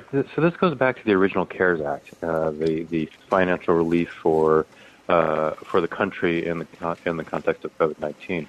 Well, CARES Act relief was extended to U.S. citizens unless they were married to someone who uh, did not have a valid Social Security number, or unless their parents did not have a Social Security number. So as a result, across the country, you have about 1.7 million American citizens uh, who have gone without COVID relief, uh, uh, financial relief, because of who they are married to. Um, so, in essence, there's a marriage penalty for a U.S. citizen, or even a parent's penalty, if that spouse or parent uh, doesn't have a valid Social Security number. And, and keep in mind, just because you don't have a valid Social Security number does not mean that you're not paying taxes. Oftentimes, people are paying taxes with an individual tax ID number. But to answer your question, it has not changed uh, because Congress has been unable to move any sort of a you know extension of, of COVID financial relief. So this, as I understand it, also applies to their children, which I think you just mentioned as well. What's the rationale behind this? And it seems that the the solution for families would be to get a divorce, not because of Yeah, a relationship, but because they just want to salvage this support. I, the rationale, I think, on this it was that you know everything was moving so quickly when they passed CARES Act originally that you know this was jammed in there, and you know I don't think that members of Congress wanted to kind of take on the the heat from the public that okay, you know, dollars are going to families where uh, somebody may not be a citizen or doesn't have a valid social. But this is something that can be solved by the administration. It's actually been very good to see, you know, Senator Rubio from Florida kind of hold the mantle on this uh, and really urge his colleagues in the Senate uh, to fix this issue. But you know, it's incredible when you think about it. It could be Jared Bowen. It could be it could be me. Born here, raised in the United States, you marry somebody from another country, you've been paying taxes here for 40 years, 50 years, 60 years, whatever it is. This disaster happens, you lose your job. You are an American citizen, and the government in this proposal is saying, not proposal, in this rule, is saying drop dead, essentially. I mean, that's It what's is- happening. Out of the, the, the list of thousands of things that make no sense in the context of immigration policy, this is clearly kind of the top of the list right now. It, it, it's nonsensical. As you mentioned, Senator Rubio has been very, very vocal about this and, and just th- th- how illogical the entire thing is. Is there a sense that this is going to change, that this will be amended anytime soon? Well, it's uh, it's obviously really good that it is a Republican who's pretty well respected by his peers um, that is pushing it. So that improves the chances. But this all is going to come back to whether or not you know Democrats and the White House can uh, get to a compromise that actually gets legislation through Congress, you know, before you know as soon as possible. So this all wound up in the bigger uh, mess of of COVID relief. Do you know something? Ayanna Pressley said months ago when we had her on, we were asking about President Trump's policies on a variety of issues and what the what the rationale was, and she said cruelty is the rationale. And when I just read the book about written by Trump's niece, uh, the first chapter was entitled "Cruelty," and it was talking about the cruelty within his own family and the cruelty he saw uh, his his father uh, of his father toward his siblings. And so it, there's a there. It's, it's I guess it's not that surprising that this with Stephen Miller in there, kind of a no immigration person about anything, that that this is happening. But that's not the only one. Tell us about. Okay, so you fill out the form because uh, you you you want to apply for um, uh, uh, visas, and you leave out your middle name on the form because you don't have a middle name. What happens? So, you know, this is an interesting one because, you know, I think most people think that to become a citizen, it's like getting a library card, right? You go, you fill out a pretty simple form, and, you know, a few months later, you go through a test, and voila, you're a citizen. The fact is that to go through this naturalization process, you know, immigration attorneys, tax attorneys will tell us that that process is more complicated than, you know, putting your taxes together. So what the administration did, and you know, a really, really kind of a vicious rule change that they didn't even go through a formal process on, they said that every field within uh, um, the naturalization application has to be completed. Even if you don't, like you said, Margery, even if you don't have a middle name, you have to put NA. And if you don't, they kick that application back. Um, so it's just, it's, you know, a death by a gazillion paper cuts to the immigration system. Well, this seems this one v- does actually seem very, very intentional to, to trip people up, uh, to, to not yeah. leave these blank spaces, but not only for the applicant themselves, uh, authorities who have to fill in their portion of the document. It seems if they make a mistake, that discounts the application as well. Uh, and, and I was reading that in some cases people are having to get typewriters because they're they can't necessarily fill in the form. I mean, it, it just seems the architecture of this whole thing is set up for failure. It really is. I mean, I'm old enough to remember when you know Republicans would say we want our government to act efficiently. Well, um, in this case, they are adding bureaucracy, they're adding paperwork, they're adding time and, and money to the process only to you know, quite frankly, end immigration as we know it to the U.S. Listen to some of these absolutely insane details. You don't put down your apartment number because you live in a house. You're rejected.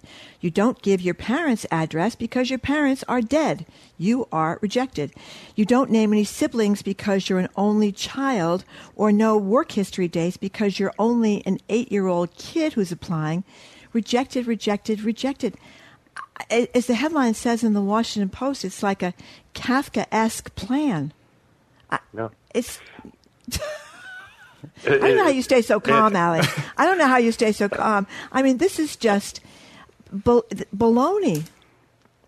But I, I, so Jared brings up a really important point. So there's a Thank particular you, visa called a U, a U visa where um, if you know if I'm a witness to a crime or a victim of a crime and I'm going to cooperate with the police, in essence, kind of putting myself in danger, I can again then get protected and in essence be able to adjust my legal status. So that U visa application needs to be completed in a large part by law enforcement. So as Jared pointed out, now USCIS is kicking that application back to that police chief, that sheriff who put in all the time to complete the the U visa form because you know they left a particular uh, field blank. Uh, and this is this is somebody who is cooperating with law enforcement to keep the public safe. Okay, uh, Margery, I'm just, I'm just, thinking that Ali is calm because he sees this over and over and over again. You have to, as, as Juliette Kayyem always says, pace the rage. I would assume. I guess, but these poor people, I mean, who have very little money, yeah. they're in a foreign country. I, I it's just, I, I, okay, I'll shut up now. Go ahead, Jared. So, well, the interesting part of this, I mean, it's a it's a perfect segue that we seem to have a sense that despite what you know the last two stories that we've talked about, where there does seem to be this trend to deny immigrants uh, rights or services, that are we finding that American attitudes toward immigration is changing? Is it is it is it changing in a positive direction? You know, so that's interesting because even um, you know the, the most recent polls from NPR and Ipsos, and you see, you know, broad. You continue to see broad support for uh, the immigrants who are here, and you you see questions about you know immigration moving forward, and in essence, kind of the the flow of, of people. And we saw these results very similar in a Gallup poll at the beginning of the summer. In fact, in the Gallup poll, they saw for the first time since really 1965 an uptick in the value of immigrants and immigration to the U.S. across across a variety of demographics in the country. Um, but these questions, and and there's a big difference between kind of, you know, supporting immigrants who are here, supporting the president who is saying, you know what, we don't necessarily need people to come in. But then I think as stories continue to come out from the border, where the administration is not detaining and deporting unaccompanied children, the administration is expelling unaccompanied children without any sort of adjudication of their case, any sort of protection for these kids. So when you when you say you know pace the rage, you know when I'm reading these articles and talking to folks on the border, it's hard to pace the rage when we as a country are expelling unaccompanied children back to Honduras, Guatemala, El Salvador. When do these polls surface, or, when do you see these trends? Uh, that, I'm asking in light of the coronavirus. Are, are, are, people feeling a little bit more humanitarian in this moment when they realize that this disease is just ravaging people around the world, especially those without means? Well, I think what's happening is that um, over the course, one of the only upsides of COVID 19 is that the public has come to really appreciate the contributions of essential workers across the board and essential workers in particular who are immigrants. Um, and we've seen that those numbers really spike up for immigrants, supporting immigrants who are here on the front lines um, since the beginning of the, of the pandemic when it hit the U.S. Um, the question in people's minds are, okay, the person who's coming across the border in the future or, or next, you know, are they bringing COVID-19? And that kind of, that's what Trump wants people to believe is that immigrants who are coming here, they're going to bring the disease. Where in reality, it's the business traveler or the tourist uh, who is a much more likely vector of COVID 19. Well, I did think it was interesting, Ali, that um, that the concern Americans have about immigration has been, as this Ipsos NPR poll showed, been eclipsed by coronavirus number one, racial justice mm-hmm. number two, unemployment number three, interestingly, political extremism, uh, number four. This was from the end of July. So I think coronavirus has changed a lot of our political thinking. Obviously, it's hurt President Trump. I, I think so, and you know, for for immigration to be that low in terms of priorities for voters going into this election is really bad news for for Trump, because you know when you look at the polls of Republican voters over the last few cycles, immigration was always top of the list for Democrats, immigration was always kind of middle of the list. So if that number is going down, or if that immigration as a priority is going down for voters across the board, it means that it's also going down for for Republicans. And it was such an animating factor, you know, against Clinton and you know in favor of Trump in 2016 that you know I could see Trump trying to really gin up uh, energy around immigration for his base so that it, it, it, it reemerges as kind of that, that motivating factor for his, his voters. We're talking with Ali Noorani. He's the executive director of the National Immigration Forum. Ali, let's get back to these children that you mentioned um, yep. before that are being expelled from the country. Take us through how is this happening? Um, they're coming to the border unaccompanied, I assume. So what happens? Or maybe they're not. You tell me. So what happens? What happened is that back in March, um, the administration, actually sent CDC, the Center for Disease Control, uh, they used an authority they have until, under um, it's called Article 42, and what that says is, in essence, that if someone who comes to the border uh, and enters the country is thought to bring disease into the country, they can be removed, ex, you know, immediately. So since the the the you know, the implementation of Article 42, you've seen a few things happen. Number one, adult migrants who are coming for work, um, they have been detained and returned to Mexico, you know, immediately. But the other thing that's happening, and it's much more more alarming, is that unaccompanied children who are you know fleeing whether it's poverty or violence uh, in typically Central America, they are getting to the border you know, you know, they're typically, you know, their parents are typically, you know, you know, cobbling together the dollars to get them in the hands of a smuggler. The smuggler takes them to the border, gets them on the other side. In the past, CBP would have to process that individual, that child. They would have to put that child into a detention facility for no longer than 72 hours, turn them over to Health and Human Services, and then that child would go, their case would be adjudicated. What is happening now is that CBP is holding that child, putting them in, there were reports earlier of putting them in a Hampton Inn or some other hotel, and not even putting them into the system, but just expelling them back to Central America or Mexico. So in essence, you know, the administration and CBP is disappearing children at the border. So I have two questions on this front. First of all, what's the ages of the children, the range of ages of children that we're seeing, and are they skirting the system to do this, or do they feel it's in, within their purview to not have to enter them into the system? So you know the reports reporting, and I would really highly recommend um, following uh, Lomi Kriel. She used to be with the Houston Chronicle. She's now with ProPublica. She's been reporting the these issues uh, for a few years now. Just always has the the best the best information. So, in her how do you spell? How do you spell her name? How do you spell her name?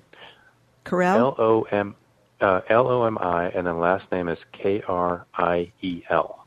Thank you. Go ahead. Um, and what she has reported, as well as others, is that we're seeing toddlers, you know, young as you know two years old, up to you know mid-teens. So we're talking across the range. Um, in summer reporting from last week, I think uh, she wrote that between April and June, CBP, Customs and Border Protection, encountered 30 over 3,300 un- unaccompanied minors at or between ports of entry. Of those, just 162 were sent to federal se- federal shelters as you're, they're supposed to be by law. The rest, nobody has idea. Maybe some of the Well- rest. No, that's go ahead. I, I was just going to say, um, one of the stories talked about children being sent back to Mexico, even if they're not from Mexico. I mean, that they're sending them back to the countries they did not come from. How could that be? they they are using Article 42 to not just remove, not just skirt the law, but really remove any sort of human dignity from these children. Um, and you know that that's the authority they're operating under is Article 42. Um, you know, I'm, you know, I believe that there are lawsuits filed to protect these children, uh, but that's that is what the that is what President Trump is doing. It's, I think I don't think we can kind of say the administration anymore. I think that this is you know, this is his his ideology, his philosophy when it comes to immigration being being executed. And I expect the same lack of transparency that we saw with the detention centers. That we really, it, it's really hard. You, you appreciate the work of reporters like Lomi Kriel that you've just mentioned, but there's, it, it's really hard. I would imagine for journalists, for advocates such as yourself, to really get an accurate picture of what's being done and how it's being done. Exactly. So I mean, you've got reporters, you have ACLU, you have other attorneys who are just like hammering the administration for any sort of documentation. But again, keep in mind, like these, this is let's just roughly 3,000 children who'd never been entered into the system. So this information is only coming up because parents or relatives are calling attorneys or calling reporters saying, "I can't find this kid, my kid." Um, but you know, these 3,000 kids were never, uh, you know, they were they were never put into the system and turned over to an independent co- contractor um, hired by ICE to expel these children back to countries that may not even be their own. So, one last thing about this. So that means that there could be children, um, teenagers, or maybe even younger, separated from their families. Their families don't know where they are. They can't get in touch with them, and the, there's a possibility that some of them are, are in countries they didn't even come from. Is At a time state of of global affairs? pandemic. Yes. At a time of a global pandemic. Okay, Ali. Um, uh, one last thing. In general, apparently there's been a big uh, uptick in violence um, during the pandemic against immigrants in ICE detention centers. Several stories about this. What's happening? So there are roughly about 30,000 people. More that number will go up a little bit, it'll go down a little bit. Uh, currently detained in federal federal facilities. Um, earlier this summer, there was reporting that that of that roughly say 30,000, about 3,900 COVID-19 cases. But the rate of testing within uh, detention facilities, at least according to the reporting that we've seen, has been atrociously low. So the point here is that detention facilities are petri dishes for COVID-19.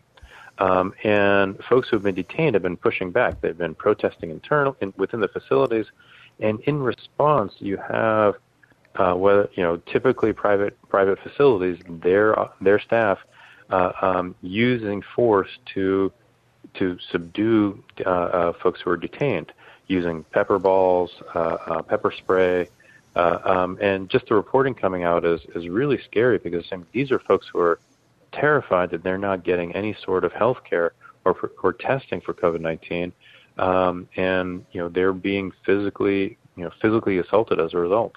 And ICE is explaining this by saying that there is an increase in disruptive detainees. That's what they're saying, um, but that's why I wanted to begin with that number of uh, and just a sense of kind of the the level of desperation that people are feeling within these facilities. That you know, there's no there's no social distancing, there's no space within them, um, and you know, we've seen reporting over the last over the course of the summer that it's not just the detainees who are impacted, but it's also the staff who are there as well. And remember, those staff are not just you know within those facilities; they're going back home, they're going to their communities. Um, you know, from these facilities are, are just not safe. Well, I, I, I guess I mean, what can you say, Ali? This is just like a disaster. And uh, one last thing from me: there was a nationwide uproar uproar when we learned about babies being separated from their parents. Is it just that the news of the pandemic is overwhelming everything, the people's fears, unemployment, etc.? Um, because there doesn't seem to be much of an uproar about all these children separated and missing.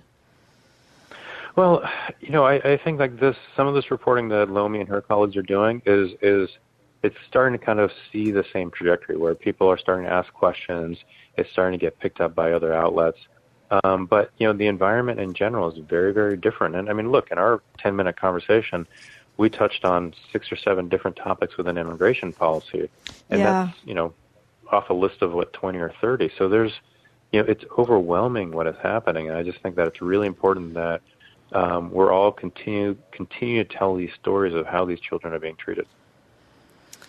Well, Ali, we appreciate your, your perspective and, and shedding light on all of these issues. Hey, well, thank you very much for having me. It's great talking to you all. Yeah, thank you, Ali. Ali Noorani joins us regularly. He's the executive director of the National Immigration Forum. His latest book is There Goes the Neighborhood How Communities Overcome Prejudice and Meet the Challenge of American Immigration. Well, coming up, it's the main event. Travel writer Christopher Muther pulls off a Kenny Kennebunkport getaway without breaking one travel restriction rule. He's next for that and more on 89.7 WGBH, Boston Public Radio.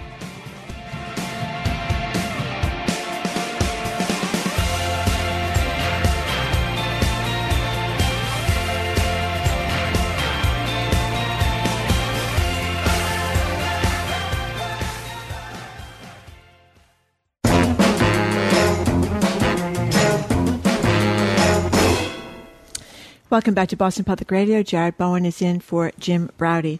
So even though we're supposed to practice a six foot rule of physical distancing, travel writer Christopher Muther says he's throwing his arms around Providence, Rhode Island. He joins us to talk about that choice and how he pulled off a vacation to Maine and other travel news amid stringent new travel restrictions. Christopher Muther is a columnist and travel writer for the Boston Globe. Hey, Christopher, great to talk to you. Well, Margery. Hello, hello. Hi. You there? Can you hear me? Great. Yes, we can hear we can hear you very, very well right now. So, Okay. Christopher, before we get to Pro- Providence and Maine and all these rules, um, g- great piece by you about in the Globe about what it will take for airlines to convince us that we should fly again. Apparently, many of us are not anywhere near convinced. What's the story? That is very true. It's very true. Um, most people right now, uh, majority of people said um, they're not ready to fly. There's been so many surveys done um, by the travel industry um, about people getting on planes and flying, and just from anecdotal stories I've heard from friends, I know that you know from empty planes, uh, people aren't quite ready to get back, you know, back up in the air. And when you think about it, it makes sense because right now a lot of the country is slightly undesirable for travel outside of New England. Yeah. So, and we're not allowed to go to many, many, many countries, people from the United States. So it really kind of limits our options. Well, what are the airlines doing right now? I mean, the reason I don't want to get on an airplane is because one of the airlines I fly regularly is American Airlines, which is, it seems, as you reported, they're filling their planes again. They've done away with let's leave the empty seat middle. So essentially, you get on a plane, and it sounds like you're you're defying what all the the suggestions are, which is to keep six feet from everyone. Yeah, exactly. You know, American and United both um, have sort of done away with the open middle seat. Most, a lot of airlines right now are leaving that middle seat open, and even though you're not six feet from another person, there's still something somewhat assuring about having that middle seat empty because at least you don't feel like you're on top of someone. Um, but most airlines are now doing something they call electrostatic fogging um, which is essentially they go through with a device that looks like an insect fogger and they spray a disinfectant um, that electrostatically clings to surfaces. And that's supposed to cling for about 24 hours, but they're doing it now between every flight. So they're doing a pretty thorough cleaning, and then after um, after they do the fogging, they're going through and wiping down touch points with strong um, detergents, you know, um, like seat belts, tray tables, screens, anything like that. So they're, you know, they're trying to do as much as possible to reassure people that it's okay to get back on a plane, you know, because they're losing billions of dollars. Um, I haven't been on a plane yet, except to watch them clean. I watched United and Delta and what their cleaning procedures are, but I haven't flown yet. So I can't say, you know, I can't say with any authority at this point kind of what the experience is like. Well, I was going to ask you that, but it's my favorite thing to ask the experts who, who know the most about what they would do. How do you feel about flying? Would you fly? Um, I think right now I probably wouldn't fly. Um, I tend to be of the school where I'm a bit overcautious about things. Uh, so I try not to eat inside restaurants. You know, I've eaten outside, but not in. And, you know, I feel like just sort of kind of stepping away from confined spaces. You know, one of the things I said in the story is, you know, there's this misconception that the air within the, the plane itself is kind of recirculated.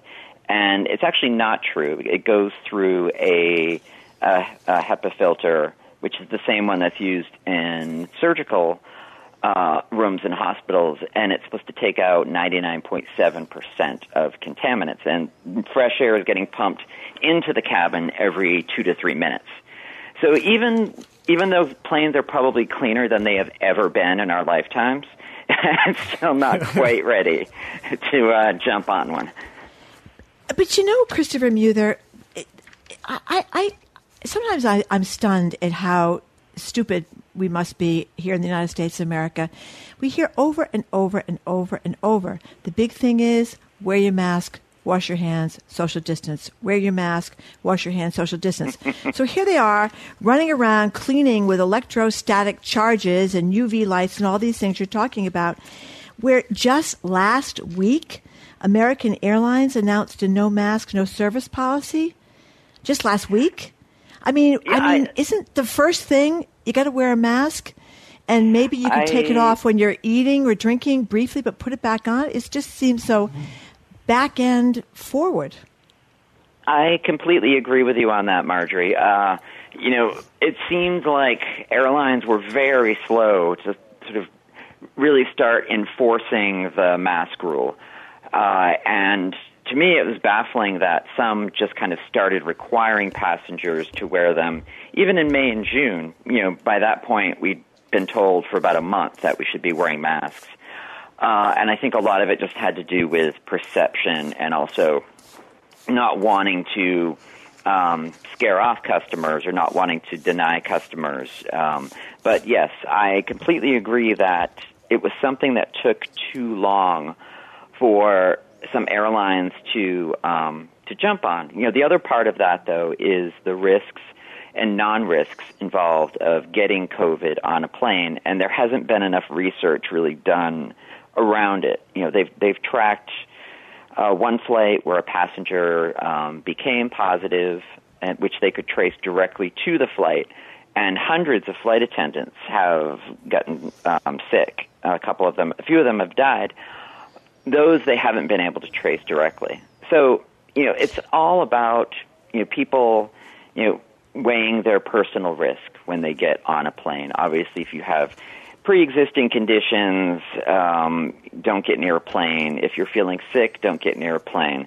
One of the things that has kind of irked me about um, the industry as well is they're not in the United States is they're not taking temperatures, and you know the argument to that is asymptomatic people won't have a temperature, so you're not really you're not really making a difference. But for me, it feels like any layer of caution that can be applied should be. So why not throw in temperature checks at TSA screening? But that's just me. But I just want to be clear, though. So as of now, there's no rule that everybody has to wear masks on the airplanes flying domestically in the United States. No, th- there do a have to- rule. I mean, people There is a rule now. Okay, be wearing good. masks, but it but it is Good. also one of those things that's kind of up to the individual airlines to enforce. And as far as I know, they're all enforcing it. They're all doing it. You know, Delta's been throwing people off of flights. They turned a flight around um, last month when someone refused to put their mask on, which I applaud that they would do that. And that's like a great measure to take. It's kind of, you know, you can't be on this plane if you're not wearing a mask, which, again, completely makes sense.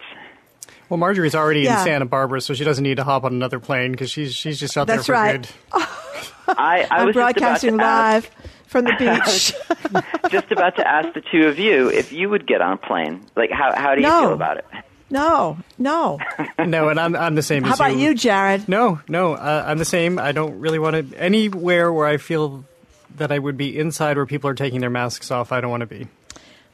And you know, before we leave this story, Christopher, you had a great statistic uh, quoting this guy Arnold Barnett, the science professor at MIT, found that the Yeah. chance of contracting COVID nineteen on a full flight is one in forty three hundred, compared to one in seventy seven hundred on a flight with empty middle seats. Yes. Which really gets me going because the government has bailed out the airlines, not just more this in this recent COVID situation, but after 9/11. The whole reason we had the money given out to, to people that perished in 9/11 was so that the airlines wouldn't go bankrupt uh, because of the um, you know the disaster uh, of 9/11. So they get bailed out Right. twice, and this is how they repay the American taxpayer. It just, I feel like we're chumps. Yeah, in a way, you know, it's interesting you say that because um, you know the airlines after 9/11, you know, they they had about a decade where they weren't hugely profitable, and then they were hugely profitable. And what they did with all that money wasn't sort of prepare for any kind of disaster like this, but buy back their stock. So as a result, Yeah. you know, they they came into this without anything, um, and then was asking the the government and that money is essentially has been covering wages for airline employees, um, and that goes um, for another couple of months, and then I think you'll start seeing layoffs happening in the airline industry pretty widespread. So, Christopher Muther, can we talk about uh, something maybe a little more fun? Some and actually, Yes, Yes. much more fun. Something you got to do that I did not. I was supposed to be with friends in Maine for the Fourth of July, and then Maine brought the hammer down and shamed me and told me I could not go because I am from Massachusetts. So I did not go. But you found a way around it. First of all, tell us what Maine is doing to those of us in Massachusetts. Maine is really just like, you know, turning their nose up and putting their hand in our face and telling us to telling us to get lost. Um, so right now, the rule for Maine is that if you come, you need to quarantine for two weeks, and quarantining means. You can't go into grocery stores. You can't go into regular stores. You can get food delivery. Um, you can quarantine in a campground or a hotel. You can go outside, but you can't be around other people for a limited amount of time. Or you can produce a negative COVID test um, within 72 hours of the time of your arrival. And as you both know, it's not easy to get a COVID test um, and to get your results back quickly. So I had to be strategic about this, and my husband and I found a uh, place through our hospital, through our um, our healthcare. In Peabody, they had open slots. We drove to Peabody. Um, they told us two to three days. Fortunately, we got them back within 24 hours. My parents also, you know, the whole thing of the trip, just to back up, is my my parents. Everyone's had a rough year, and I really wanted to take my parents to Maine. So we went through these sort of obstacles and hurdles to get up there. But yeah, Maine has been one of the more stringent states for people from Massachusetts to get into. Which doesn't make as much sense because we're, we're doing fairly well. I know there's that whole back and forth too of, of why we were singled out. Um, especially, I think you pointed out that if you're from New Jersey, you can go to Maine, and we're we're not allowed. Is that true? Yeah. So the only states that you know in the Northeast that aren't allowed are Massachusetts and Rhode Island, and you know, Massachusetts, as you know, last week we started to tick up a little bit, but we're still under 5%, and that was sort of the benchmark that Maine was using. Uh, and I don't, obviously they're not right now, but yeah, any state in the Northeast except for Massachusetts and Rhode Island. So what I said in the story is, you know, Maine has kind of invited all the cool kids, the cool states to sit at their table right. in the cafeteria. That's right. And Massachusetts Yeah. and Rhode Island were kind of treated like the kids who don't shower after gym class, and we're not allowed to sit at the cool kids table. And Maine doesn't want us. And But but but you prevailed, and as you wrote in your story, you went to a place, my God, called Hidden Pond in Kennebunkport. And the nightly rate, as you wrote, Christopher Muther, on a scale of Zuckerberg to Bezos, was about a Rockefeller. so this was true. this was this was big. What'd you say? A thousand bucks a night or something? Really expensive? Like yeah, that? a thousand bucks a night. Yeah, It's, um, but you know what? I looked up it up online. It's spectacular. I Tell know. us about I Hidden did too, Pond. You may as well do. if you've got a big wallet, this is a place to go. Tell us about Hidden Pond in Kennebunkport. Yeah, I mean, it was just ranked the number six resort in um, the Northeast by Travel and Leisure. It's, you know, this beautiful grounds. There's two pools. There's this amazing restaurant. There's trails all around. You know, you can borrow bikes there if you want. It's just a glorious place, and it's near beaches, and and it was a thousand dollars a night. Um, and the way that I kind of justify that, at least to myself, so I don't feel guilty that I spent that much, is that um, Well, it's for your parents. For your parents. it's well, it's for, it's for my parents, and also the fact that you know my vacations, not work trips, but vacations, got canceled. Um, you Yeah. know, right now, right now, I'm supposed to be on a crossing of the the QE2. I'm just going to do an Atlantic Oh. crossing, um, and you know, so there was that that was refunded. I was supposed to go to Hawaii, that was refunded. So I thought, you know what, I'm going to go to a fancy um, resort, and I'm going to take my parents. So so, which is very nice. You're a very good son. So, but give us a sense of. So, you were able to go to Maine for people who are trying to. Uh, I think even still are on the fence about a vacation that they might be able to eke out in this time. Uh, how how does a vacation work, and does it work? Did, did did it feel like you were getting away, and did it do what you wanted it to? it it did feel like we were getting away. Um, and I think part of that was because we, you know, our thousand dollar night um, place. It wasn't just a room; it was kind of its own little lodge. Um, and I could spend time with my parents because I knew we had all tested negative. So there was kind of a relief around that and a normalcy, which was kind of great. Although, you know, when you step out, people are wearing masks and that sort of thing and trying to keep apart. Um, but it really did feel like, you know, we went to the beach very early because it was hot, uh, and we didn't want to be around other people.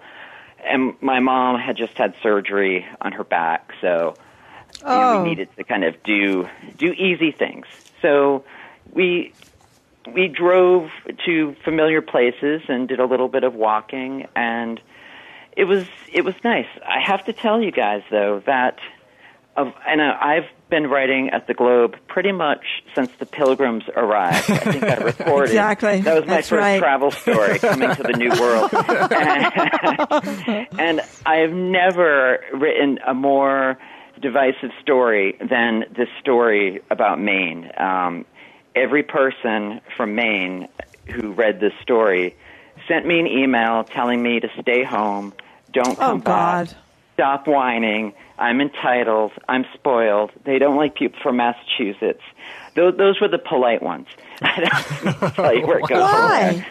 So, Why? um, you know, and the thing is, I followed the letter of the law to get there, and they were still not wanting people from Massachusetts. I'm sure this is a select group, but there was a large select group that just kind of trolled me on Twitter and went to town on this. So no one keyed my car because I had Massachusetts plates, which now looking back, I'm kind of surprised. But uh, what I Wow. would say to people considering going up to Maine is maybe just don't mention you're from Massachusetts while you're there. That's, that's just my helpful hint. I, I would say they're just they're just even though uh, things have not been perfect here in Massachusetts. I mean, come on, really? I think they're jealous. Well, don't maybe think? they're bitter that they were part of Massachusetts at one point. Remember? Ma- that's- and then that's- they, they got, they They were- split off. So, so, so, Christopher Muther, um, you did do a wonderful piece about Providence, Rhode Island, and said you were throwing your arms around it uh, in the midst of the pandemic. So, tell us why. Yeah, I mean, it's funny because I have never had like a endearing relationship with Providence. Yeah. I never found it to be, you know, I had never had a bad experience there, but it, I just never connected with it. And when I went last month, it was kind of great because, you know, it's a city that's a college town. Um, the colleges aren't in session. It was quiet, but it still had the amenities of a city. And I could walk around and look at murals. I could eat outside at restaurants. And it was pretty quiet. And it was also just nice to be in an urban setting. You know, I live in South Boston, and it's frustrating for me here because when I walk around outside, the sidewalks are crowded. People, a lot of people don't wear masks. Um, there's probably steam coming out of my ears from the anger when I Yeah. see this when I'm walking around. Whereas in Providence, you know, depending on the neighborhood, you can pick a really quiet spot. You can walk along the river. You don't really encounter many people.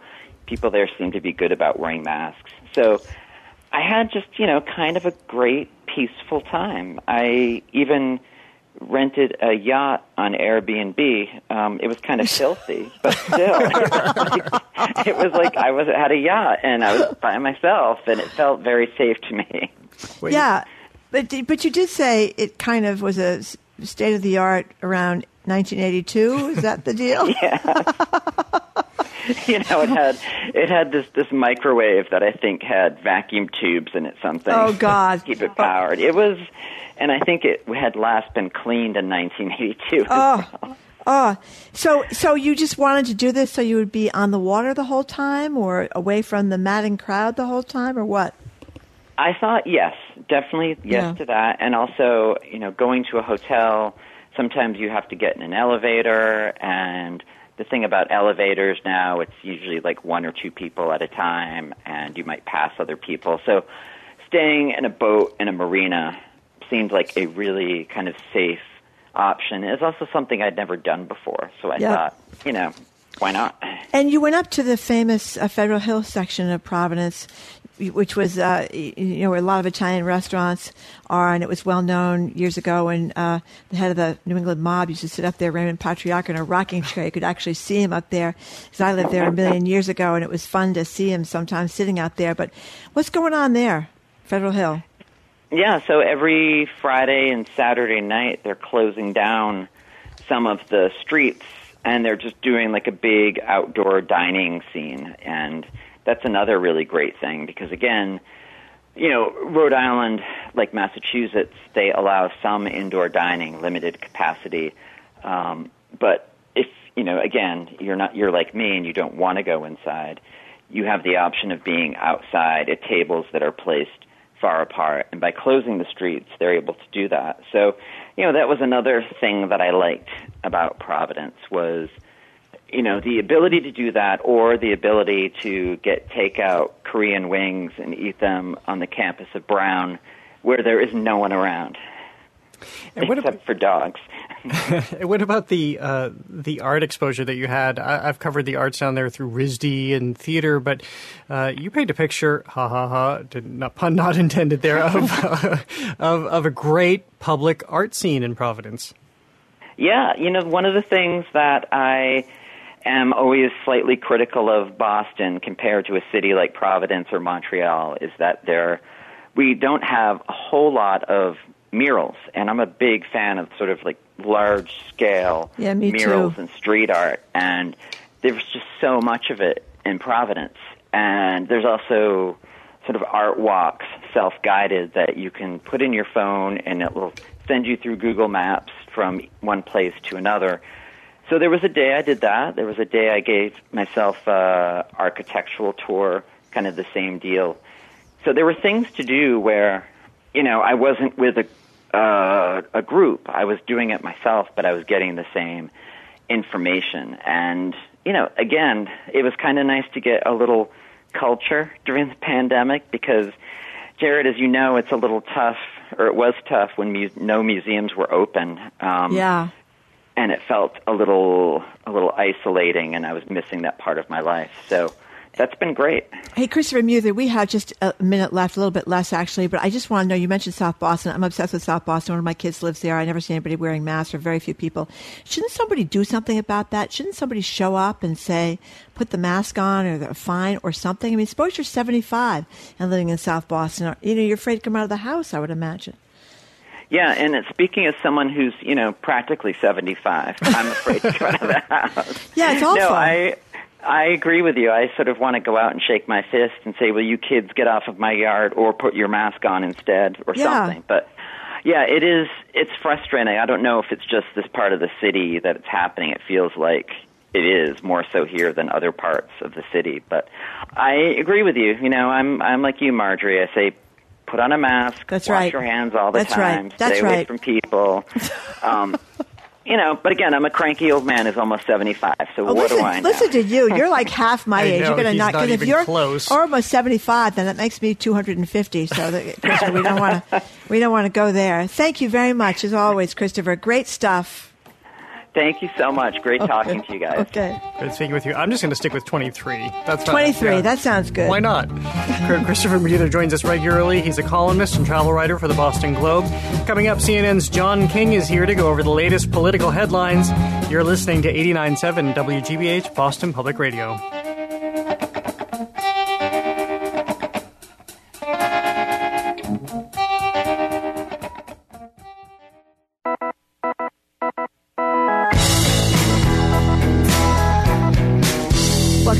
Boston Public Radio. Jared Bowen is in for Jim Braude. We are joined on the line by CNN's John King to bring us up to date and all the latest out of Washington, D.C. Hello, John.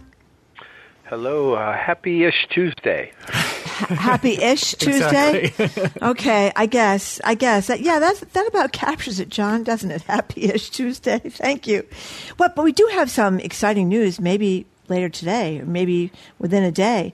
Uh, Biden's pick for vice president. Um, who's who's still left, and when are we going to hear about this?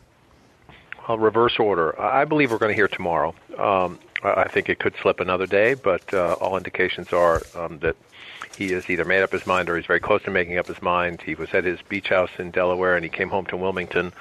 Um, there are some several reports. I was just looking at a New York Times reporters who've you know tripped upon a ballroom at the big hotel in Wilmington being made up for a big event. Uh, Oh, and so oh. uh, so in, indications are there is an event coming. Um, uh, our reporters are being told it won't be today. That doesn't mean it won't be today, but you know, at least as of a while ago, it wasn't today. Who is it? Uh, You know, look, I, I've been through several of these, uh, and there are sometimes there are feints and weaves and bobs at the end. Uh, I think that the pressure from uh, Democratic base activists, especially from the the black community, to name a black woman. Joe Biden has promised a woman, uh, so we know it will be a woman. Um, there was a Gretchen Whitmer trial balloon last week that she had had an interview with the former vice president, you know, last weekend, and I think you know uh, David Axelrod was just on my show, and he he posited that the Biden campaign leaked that on purpose to see what the reaction would be, and you have seen in the last 24, 48 hours a lot of blowback from African American uh, leaders and activists in the party. uh, saying it should be a woman of color, um, and they they prefer a black woman. So we'll see. We'll see if it's a if it's a black woman. Who is that? Is it Senator Kamala Harris? Is it Congresswoman um, Karen Bass? Is it former National Security Advisor Susan Rice? Um, I think we'll know by this time tomorrow. Um, but I don't know. I don't know the firm answer. So this, this is a tough one. And remember, people's careers, the, their path of somebody's political trajectory will be changed in the next 24 hours. So uh, there's a lot of rumors going around. I try to stay away from those because it's so personal and it's meaningful to people. Uh, but it's it's an exciting time, having been through these before. You know, it certainly is an election year like no other and a time like no other. But is it does it really come down to it? It may not even be decided this minute that it that it is such a last minute decision. You know, I've talked to um, candidates who've done this before. My first campaign was Dukakis, and I've covered this ever since 1988. And and and, you know, and excuse me, excuse me, you broke the story on Lloyd Bentsen, did you not? I, I did. I, that was a that was a career, it was a career changing moment for Yeah. me. Uh, this can this can matter more to political reporters than it can to campaigns. Let's be honest. Uh, there's very little evidence in history uh, that a vice presidential pick changes the arc of the race. Uh, you might find one or two, but there's not. There's just not a lot. Uh, did Pence, you know, help Donald Trump beat Hillary Clinton? I would argue no. Um, did Pence answer concerns among conservatives heading into the Republican convention in 2016? I would argue very much yes. Uh, so these things can be meaningful in a moment. Uh, they're not. They're not usually decisive come November. Uh, so if you're Joe Biden right now, what are you trying to do? Uh, you do have this agitation in the Democratic base. You do have this racial reckoning going across the country. You do have a lot of younger African Americans who were probably some of them not born and some of them very young back when Joe Biden did pass that crime bill in the 1980s. But when they hear about it, they don't like it. Uh, and so I do think there's a question for Joe Biden. You know, Whitmer is Michigan. It's a states in play. Suburban women. It's a it's a good pick, right? Quote unquote. It's a good pick on paper. Um, but uh, will he have African American intensity if he does that? Will he have turnout? Wasn't that part of Hillary Clinton's problem? You could dissect these things forever. Um, but I, I do think we'll get it soon. And Joe Biden does, he makes this choice from a position of strength. The new Monmouth poll today shows a 10 point lead nationally. Uh, Joe Biden leads in most of the battleground states. Uh, he's competitive in places like Ohio that tend to go red. Um, he's ahead by a little bit in the North Carolinas uh, and ahead by a little bit in Florida, uh, the places that tend to lean red, but right now are toss up states. Uh, so he does this from a position of strength. The question is, does he pick safe? Uh, and who would that be? A lot of people think Harris is the safest pick. Or does he go bold? Do you pick someone like Susan Rice, who's never run for office? Uh, that would be unconventional, but we're living in pretty unconventional times. And to go back to the other point, you were saying that you, you've talked to people in this position before. To my question about uh, if if in this very moment, so close to the edge that they're they're still deciding that it's Yeah, not say, uh, determined. Yeah, I'm sorry, Jared. I got a little distracted uh, by Margery making me feel old. Uh, but, uh, Sorry, the, uh, sorry. um, no, uh, what they'll tell you is, you know, that a lot of them say, I knew early on. I just wanted to think about it. I had to make sure they did the vetting. You know, they had to do all the research. But my gut told me early on, or this person I have, Joe Biden likes to use the word simpatico.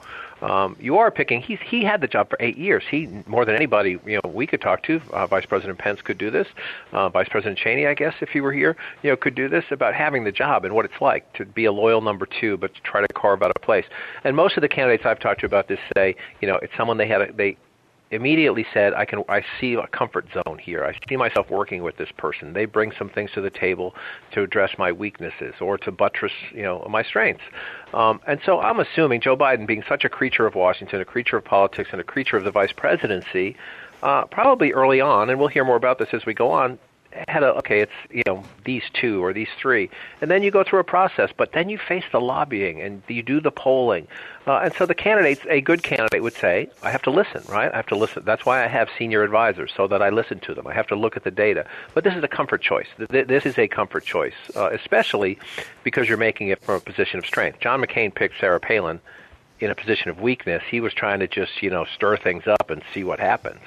Um, uh, even his people will tell you John McCain had serious doubts about Sarah Palin's capabilities to be president of the United States. Um, they say that after the fact, but he knew he was losing and he was likely to lose, and he was trying to, you know, just just tip the world on its head. Biden's in a very different position.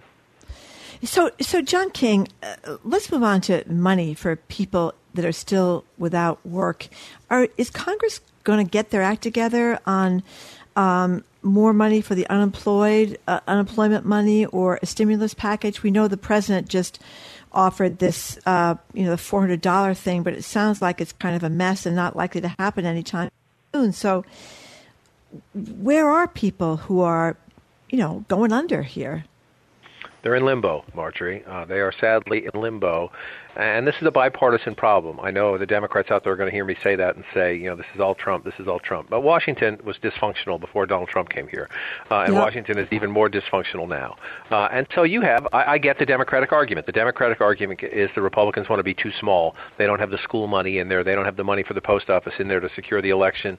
Uh, they don't have some state, they don't have state and local aid in a place like Boston. Just talk to your mayor, talk to your governor, even your Republican governor. Say we're going to have to lay off people, right? We're going to have to shrink state or city services. So the Democrats say we need big, and we are going to hold out to get big. I completely get the argument. Republicans say we won't give you big. Um, but we would give you, you know, we would give you this, that, and the other thing, including the unemployment.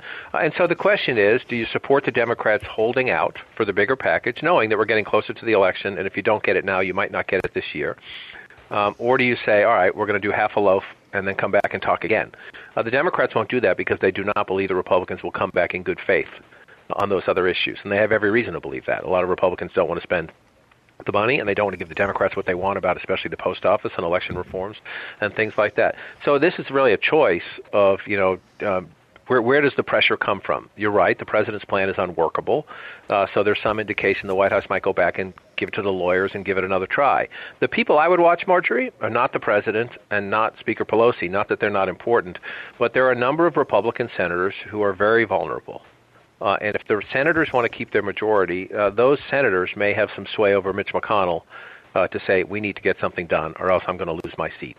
Uh, and that may in turn put some pressure on the president to come back to the Democrats and say, okay, I'm not going to give you three trillion dollars, but I'm willing to come. Pelosi says come back at two trillion and we can talk. So that's what we're waiting for. Will the White House say we will meet you halfway? At least once you get the the number, right? What's the big number? How much are they willing to spend here? Once you get that, you can negotiate the details. Until you have that, it's impossible. Okay, well, one of the things it seems that would be also to me scary to the GOP is that if some states and cities that are really feeling the brunt of this don't get some money, we're talking about having to lay off teachers and firefighters and cops. I mean, uh, so you can talk about the unemployed, but you can also talk about losing more of those workers, which is a disaster, I think, in most people's eyes for everybody. And it just continues the coronavirus disruption and devastation, right? Right. Uh, we have the health, we have the healthcare issue, right? Even in Massachusetts, the case is starting to creep up a little bit more. A state that, that did a pretty good job, you know, stamping it out, pushing pushing down, flattening the curve early. Uh, we're starting to see a bit of a resurgence in a lot of states, and so the question is, can you move quickly enough to keep it down? That's the healthcare piece of it. But then you see the economic disruption, the school disruption, uh, even sports. You know, a lot of people roll, roll your eyes and say it's just sports, but it's part of our life. Everywhere we look, something has been disrupted. And if you've lost your job, or if you shut down your small business, and you're still holding on some hope of reopening it at some point, uh, you know, the longer the clock ticks, the more painful this gets. And, and I, I think that is the point. That whether you're a Democrat or Republican or an independent out there listening, um, you know, call, write, get in touch with the people who are making these decisions and make sure they understand the personal nature of your situation so that you're not just a statistic, you're not just a number, it's not just X percent of people or X percent of businesses. Uh, they need to hear from you, and that's, that's when uh, they should react. You know, John, we heard from a bunch of those people on this show earlier today calling in with their stories about how they're making it through, you know, plowing through the money they had saved to buy a house or taking early retirement. I mean, just drastic measures. And you hear these callers and you hear their stories and you wonder where the urgency in Congress is. And then you begin to wonder what happens as this begins to play out longer and longer and if it loses steam. I hope, Jared, people listen to those stories, and I don't want to overgeneralize because there are some members of Congress who are. Um, not, I'm not agreeing with their politics. It's not my job. But whether they're Democrats or Republicans who do a fantastic job of constituent services, of getting home, and of listening to people, might not always be able to satisfy every constituent, but they go home and they do the work and they listen. There are unfortunately a lot of people who come here and who get caught up in the Beltway. And I'm, you know, I'm a kid from Dorchester. I live in Washington D.C., just outside of Washington D.C., where I think six of the ten most affluent counties in America are right here around Washington, D.C. Washington is not America. Uh, we don't have many of the stresses that the rest of the country Yeah. has because we ha- we have the government, we have the defense industry, we have the technology industry, we have the homeland security industry. We have you know we are protected from most big economic waves. That does not mean uh, the African American community in Anacostia, D.C. is not uh, paying price here. That does not mean all the first responders, the bus drivers, the healthcare workers, you know, the police and the firefighters here um, in in Maryland, Virginia, and D.C. aren't about to feel that thing you just mentioned about the state and local budget crunches. Uh, but largely, especially you know middle income and upper income people, we're isolated from it here. You don't see it and feel it. Uh, this is why I keep in touch with my family. Uh, this is why I travel when I can. You can't do much of that in the coronavirus. But if you just stay in Washington D.C., you will not understand the pain that is out in America, and I worry about that. So, John King, uh, there was a lead story on your website at CNN about uh, how Trump's having to do with Trump's obsession with football and how it had something to do with his leadership. And I, I, I do, I mean, I know why he is talked over and over again opening the schools because that's a big deal in terms of the economy and the stresses for kids, et cetera. But what, what is it with him and football? Because as we know, we talked to Trenni Kusnierek, our sports reporter, before this, and who basically said, you know, a lot of these colleges are not going to have a football season at all. But what's with the president and football? I think there are several layers to this. One is he is genuinely a fan. Uh, remember, Yep. he at one point tried to buy the Buffalo Bills, and the NFL Yep. would not sell him the franchise. If the NFL had sold Donald Trump the Buffalo Bills, we would not be where we are today. Whether you think that's a pro or a con is up to you, um, but that's a fact. Um, he would have been a football owner. He would not have been still in Manhattan and the like. But um, but he is a fan, number one, and I, I, he is a fan. And look, I, I want football. Um, you know, I want I, I'm, I watch baseball. It's not the same right now. I'm a fan. As a fan, I think sports is very good for our psyche and for our sense of Right. okay, not everything. Back to the disruption. Not everything has been ruined and disrupted by coronavirus. But he's also a politician, Margery, who in 80 days is going to face the voters, and actually shorter than that because early voting starts in just you know three and a half, four weeks. Uh, and he needs people to feel normal again. He needs people to feel things are getting better. Not that the things will not be good by November. Uh, things will not be good when people start casting early votes in the middle of September, early October. The president needs them to feel that it's getting back on a better track. And so schools open and your kids safe and your life, you know, your home back to quasi normal is better for the president. Football, meaning things are back, it's the fall, the leaves are turning, they're playing football, um, that's better for the president. So part of it is political and part of it is personal. Now, the question is, does he again, as he did early on, if you go back and look at the data, if we had waited two more weeks for the big reopening, we could have shoved the baseline down lower. It was about 18,000 cases a day. If you'd shoved that down below 10,000, got it to 5,000, then we would not have had the surge where we were doing 70,000, close to 80,000 a day. We just wouldn't have. Sci- All the scientists will tell you this. So, does the president's impatience um, get in his way again, if you will? Uh, and do you push and push and push, and then what do we have? Kids going back to school, things reopening, cases rising. I think that's the challenge of the next, say, six weeks as we get closer to the election. By the time you get to early October, most voters would have made up their mind. And in a bad, we've talked about this before. The economy's bad. The, coronavirus is bad. Your schools are disrupted. Your sports are disrupted. You can't go to the theater. Whatever it is your personal interest is has been disrupted. That's an environment for change. When you vote in such an environment, you change things, uh, and that's not good for the president. Well, talking about image making, you know, creating the, uh, an image of fall that Americans want to see. Yesterday, I think it was yesterday, we learned that the president was thinking of giving his convention speech at either Gettysburg or the White House. What, where does that stand now? And and I think a lot of eyebrows were raised when the White House was mentioned, but he could do that even though uh, he'd essentially be campaigning there. Um, all of the ethics lawyers, Democrat and Republican, say both are bad ideas because both are federal properties, and the President of the United States should not do that. Um, he says he will do either the White House or Gettysburg. Now, he has said things like this before, not about something so big and important, but he has said, I will do this before, and they push him and push him and push him, and he changes his mind. So we will watch how this one plays out. Um, uh, Donald Trump has blown through a lot of uh, flashing yellow lights and even some stop signs in his political career. So will he do this? Um, maybe. Um, is that what he wants? Yes, because he wants. He's a TV producer and a very successful one. Uh, whether you like him or not, he gets the moment, and he gets the drama, and he gets the theater, and he thinks that would help him. I would remind everybody, and I'm not going to talk about it. You can go on the internet and look. He did give a famous speech at Gettysburg late in the 2016 campaign. His campaign told us it would be his contract with the American voters. It was going to be a reset. It was going to be a serious policy speech. And what he did was lash out at all those women who had accused him of uh, improper sexual conduct, and he threatened to sue them all. Um, so Gettysburg does have Oh. some special meaning for a late campaign Donald Trump speech. So, John King, one last thing from me. Um, you know, we've been reading for days about uh, Trump's guy in the post office and saying, you know, no overtime and mail can be a day late and all these people fired or resigning. We are reading about uh, mail-in voting concerns and people afraid to, you know, that, that mail won't get there in time early. I mean, th- overall, what I'm talking about is growing fears about this election. Um, is there a sense that that people who are on top of this are handling it, or are we looking at a debacle? I think the next month is critical to this question. I don't have a definitive answer because you can go to different people and they tell you different things. Uh, but the level of concern, Chuck Schumer, the Democratic leader of the Senate, just went on the floor a short time ago and raised this issue again.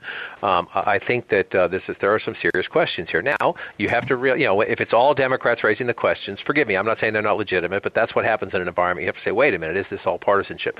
So I think a voters should take it upon themselves to look closely into this and research this. B, um, this will be an issue issue if they try to get back to coronavirus spending. But did you ever imagine? We always talk about election watchers, right? Both parties get to mm-hmm. send lawyers and watchers to precincts if they think there's you know shenanigans going on. Uh, both right. parties, when you're counting absentee votes, get to put lawyers and neutral observers in a room, as they should. You should have people. There should be oversight and accountability. Did you ever think we were going to think that you're going to need election watchers to watch the mailman? Uh, and to watch the post office to to see whether in the United States no. of America, no. you know, an election would be administered honestly in the United States of America. It's nuts because there's no wide scale fraud in American voting. I know there are Democrats who are still mad about Florida 2000. I know the president can give you two or three examples of minor mail fraud voting, but then he says it, it's millions and it's tens of thousands. It's just not. We have a great tradition in this country, and states run elections and look at Utah, look at Washington State, states that have, uh, have a, Washington State has a Republican Secretary of State who loves mail-in voting. She says it's the best thing they ever did in their state. It can work, but I think the suspicions here, or the skepticism anyway, is legitimate, and that we're going to spend a lot of time fighting over this in the next month or so. And it is critical. People, this is something that people should not tune out. They should not just give the oh, it's the post office. This matters. All right, John King. Oh, I don't even know about Happy Ish. yeah, I, I, mean, I, I ruined know, that, didn't? we're going to have to be. You're going to have to be in in the studio, John, for like two weeks or three weeks at a time. You're not going to be able to leave with, from election right, night until yeah. it's over. Could be uh, months. We may, you know, we may be count that. That's a whole other ball of wax. We can talk about another Tuesday. We may be counting for at least days. You need to Yeah. stock up at REI right now for your, your That's camping right. out at CNN. Espresso. Hey, John, thank friend. you. Yeah, espresso. thank God for espresso. Thank you, John. Take care, guys. Thank you so much. John King joins us every week. He's CNN's chief national correspondent and anchor of Inside Politics, which you can catch weekdays and Sunday mornings at 8 o'clock. Coming up, we're opening up the lines and asking you Have you traveled this summer amid all the restrictions and precautions? That conversation is next on 89.7 WGBH Boston Public Radio.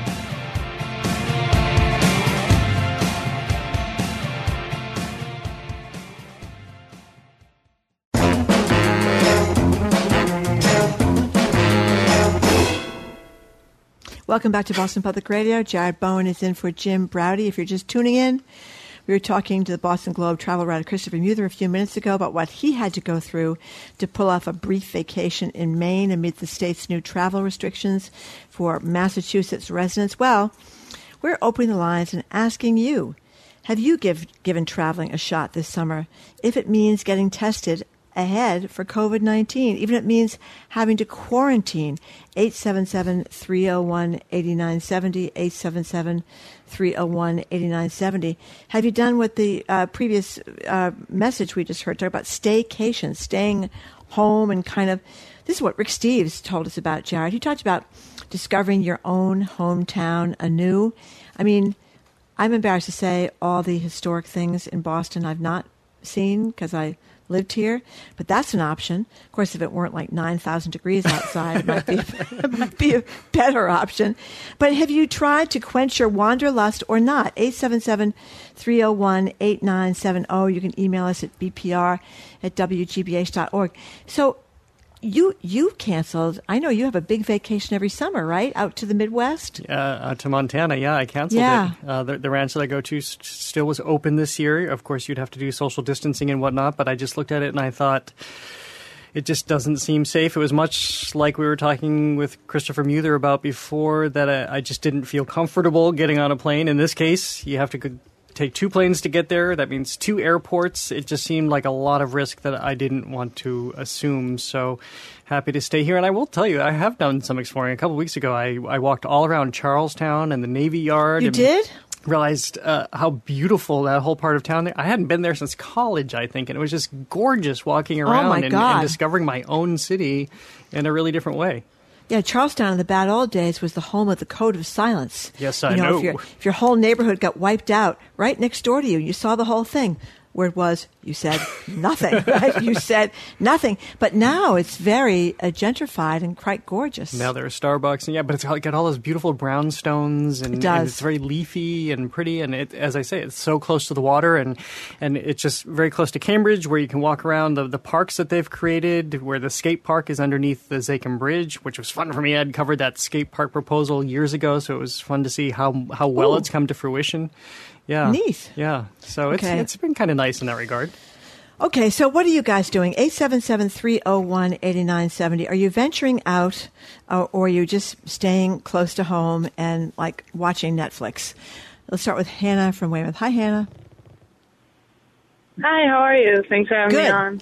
Thank you for calling. Um, yeah, so thank you. I just got back from Naples, Maine, and um, I'm a Mainer at heart. I was born and raised there half my life. Oh. And I, you know, we brought all our own food and we kind of social distance. We still went on the lake and it was a really great time. Um, and I don't know, I just, I hate seeing some people shame you for still being safe, but still trying to have a fun summer. So. Hannah, I, I misunderstood. Did you say you went to Maine that we just talked about? Yes, Naples, Maine. So, did anybody stop you at the border and say, "What are you, what are you doing?" or make sure you were following the rules? Or that's the thing. I mean, Chris, Um, you that talked no. about being above board, but you can. I'm not that I'm advising anybody sneak around, but you can kind of sneak around because it doesn't seem like anybody's checking. Yes. Yeah. Yes, and we just, I mean, we have a one and a half year old, so we were trying to be as safe as possible, but still trying to have a good summer. And I think people can do it as long as they, you know, in their own um, personal morals and, you know, just stay safe around other people. So, Hannah, thank you very much for the call. Paul wants to know if sitting in a beach chair with your feet in a sandbox, umbrella drink, Jamaican music, and of course some marijuana, it's Jamaican mon, count for a vacation. Robert wants to know if if walking down to the corner store in the morning for his paper or walking to Whole Foods three times a week does that constitute traveling? He says normally would have been to six or seven states, but he's home. Thank goodness he says he has a swimming pool. Well, you know, here's the fortunate part. We live in New England, and that is a pretty spectacular place to be, especially in the summertime. We're close to everything, even in Massachusetts. Even if you don't leave our borders, you you can access mountains and lakes and rivers and and the ocean, and uh, it's just so beautiful around here. You can just walk around looking at people's gardens, which is really really pretty. Yeah, that's true. I love I love that myself. Kate in Somerville, how's it going for you? Uh, good. Um, I recently drove to Columbus, Ohio. Wow. From Malden, and uh, I wanted to visit my brother's family because I had a I have a one and a half year old nephew and a seven year old niece, and I hadn't seen them since January. So I thought if I didn't go in July, I probably might not have a chance to see them maybe for the rest of the year the way things are going. So my brother felt like it wasn't safe to fly, so I got a COVID test and then left the next day and took a road trip by myself. Did you do it? How, did you stop at all? How did you do it? Well, it's a 12 hour drive, so I stopped in Lancaster, Pennsylvania on the way, and then I stopped in Syracuse on the way back. Wow. So, uh, uh, did you get the results before you arrived in Ohio, or did you arrive in Ohio before you got your Yeah. results? I got Yes. the results um, the day that I left, so I knew I was negative, and that way Okay. it was okay to stay in their house and like touch the kids Yeah. and stuff like that. Yeah, that's the other big thing. Kate, thank you for the call. That issue of, you know, you get you try to get your test.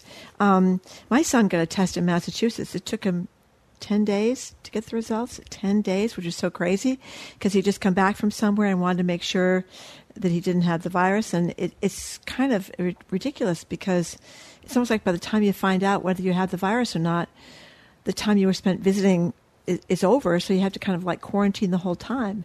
You know, whereas if you can get a quick test, it would enable you to do much more traveling. Yeah, and then you just, well, I guess that is the point. You, you have to kind of quarantine after you take the test because if you have such a delay, you don't know what's happened in the intervening Exactly. time. And yeah, very stressful. Should we go back to our calls? Go to Sean in the car.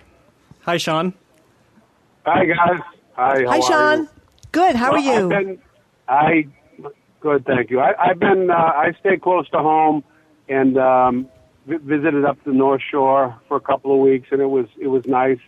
Uh, I saw the crowd was down a bit, um, and I saw that at least when I went up today that there was a number of troopers on the highway, and, and some cars were pulled over. They could have been speeding, but I noticed some. They were all out of state plates, so I don't know if they were checking people or, or not. Wow. Um, Wow. But I, I chose I chose to stay close to home. Um, but I have I had a colleague who's uh, single uh, who, who's gone on two trips around the country now, and he tells me just driving around to all different landmarks. He says he hasn't had very much uh, interference from from um, state cops or, or anything on the road. So Huh. I, I don't know how it goes as far as from state to state. Uh, you know the uh, the the monitoring or how how well you can monitor. I mean, there's people obviously on the road that you can't stop everybody, right? Yeah. Well, Sean, that is that. Thank you for the call. That is a great point. I mean, people could cheat, and and uh, it's hard to say if anyone's going to find out. But you know what I found too? I don't know if other people have found this, but I have friends. Um, well, people people's parents, older parents, older grandparents who live in Florida. And they're really in a mess because it's really hot in Florida. And I knew knew one particular couple that wanted to come up here to visit their grandchildren, and um, the grandchildren aren't really keen about having them come. Oh, I mean, the par- the parents of the grandchildren, I should say, Yeah. because they're coming from Florida. So they've had to go jump through all these hoops to try to get a test and try to get results so that they can be assured before they arrive at their uh, children's home to see the grandkids that they're not uh, positive, or they've just given up altogether and just said they're going to stay in that hot, humid swamp all summer long because everyone rejects them that they want to visit. You know, I, I heard a story on our air this morning about uh, a family that's hired, that rented an RV so they could travel around to the national parks. They've just rented it; they don't own it, and it has Florida plates. So they put up a big sign in the RV saying, "We're not from Florida," so they can be sure that they're not harassed by when they're Yeah. rolling through the national parks. Yeah, it's like you're radioactive if you're from Florida. Janine and Concord, thank you for calling. Hi. Hi, Jared. Hi, Margery. Hi. Hi. Um, hi. Uh, my husband and I spent last week in Pennsylvania in the Poconos golfing with my sister and her husband. And it was Nice. the only date on our calendar that stuck. You know, that we could do something that we had planned a few months in advance. And now we're quarantined for 14 days, but it's totally worth it. So, so why did the Poconos work out? Is it because people are further apart, or the golf courses you can social distance? What's the deal, Janine? Oh, it, we had been there with my sister in the past, so we knew it's a little bit more rural than the rest of the state, and people really were good about wearing their masks. And their the timeshare units are spread out wide. You know, they're not cramped, and they're going golfing. And we did some dining outside, and when we were inside, there was hardly anybody there. One night, we were the only group there. We dined inside because it had been raining. You know, Gene, I don't, Janine, I don't even know you, but I feel like I can hear it in your voice. You have that kind of vacation glow as you talk about this. It's great to hear. We do, and and all the way home, I was saying to, to Bob, are, are we sure this was a good idea? And he, my husband, has been working from home in this little room. He's been cutting computer code, and he really needed to get out Yeah. of the house. So Yeah.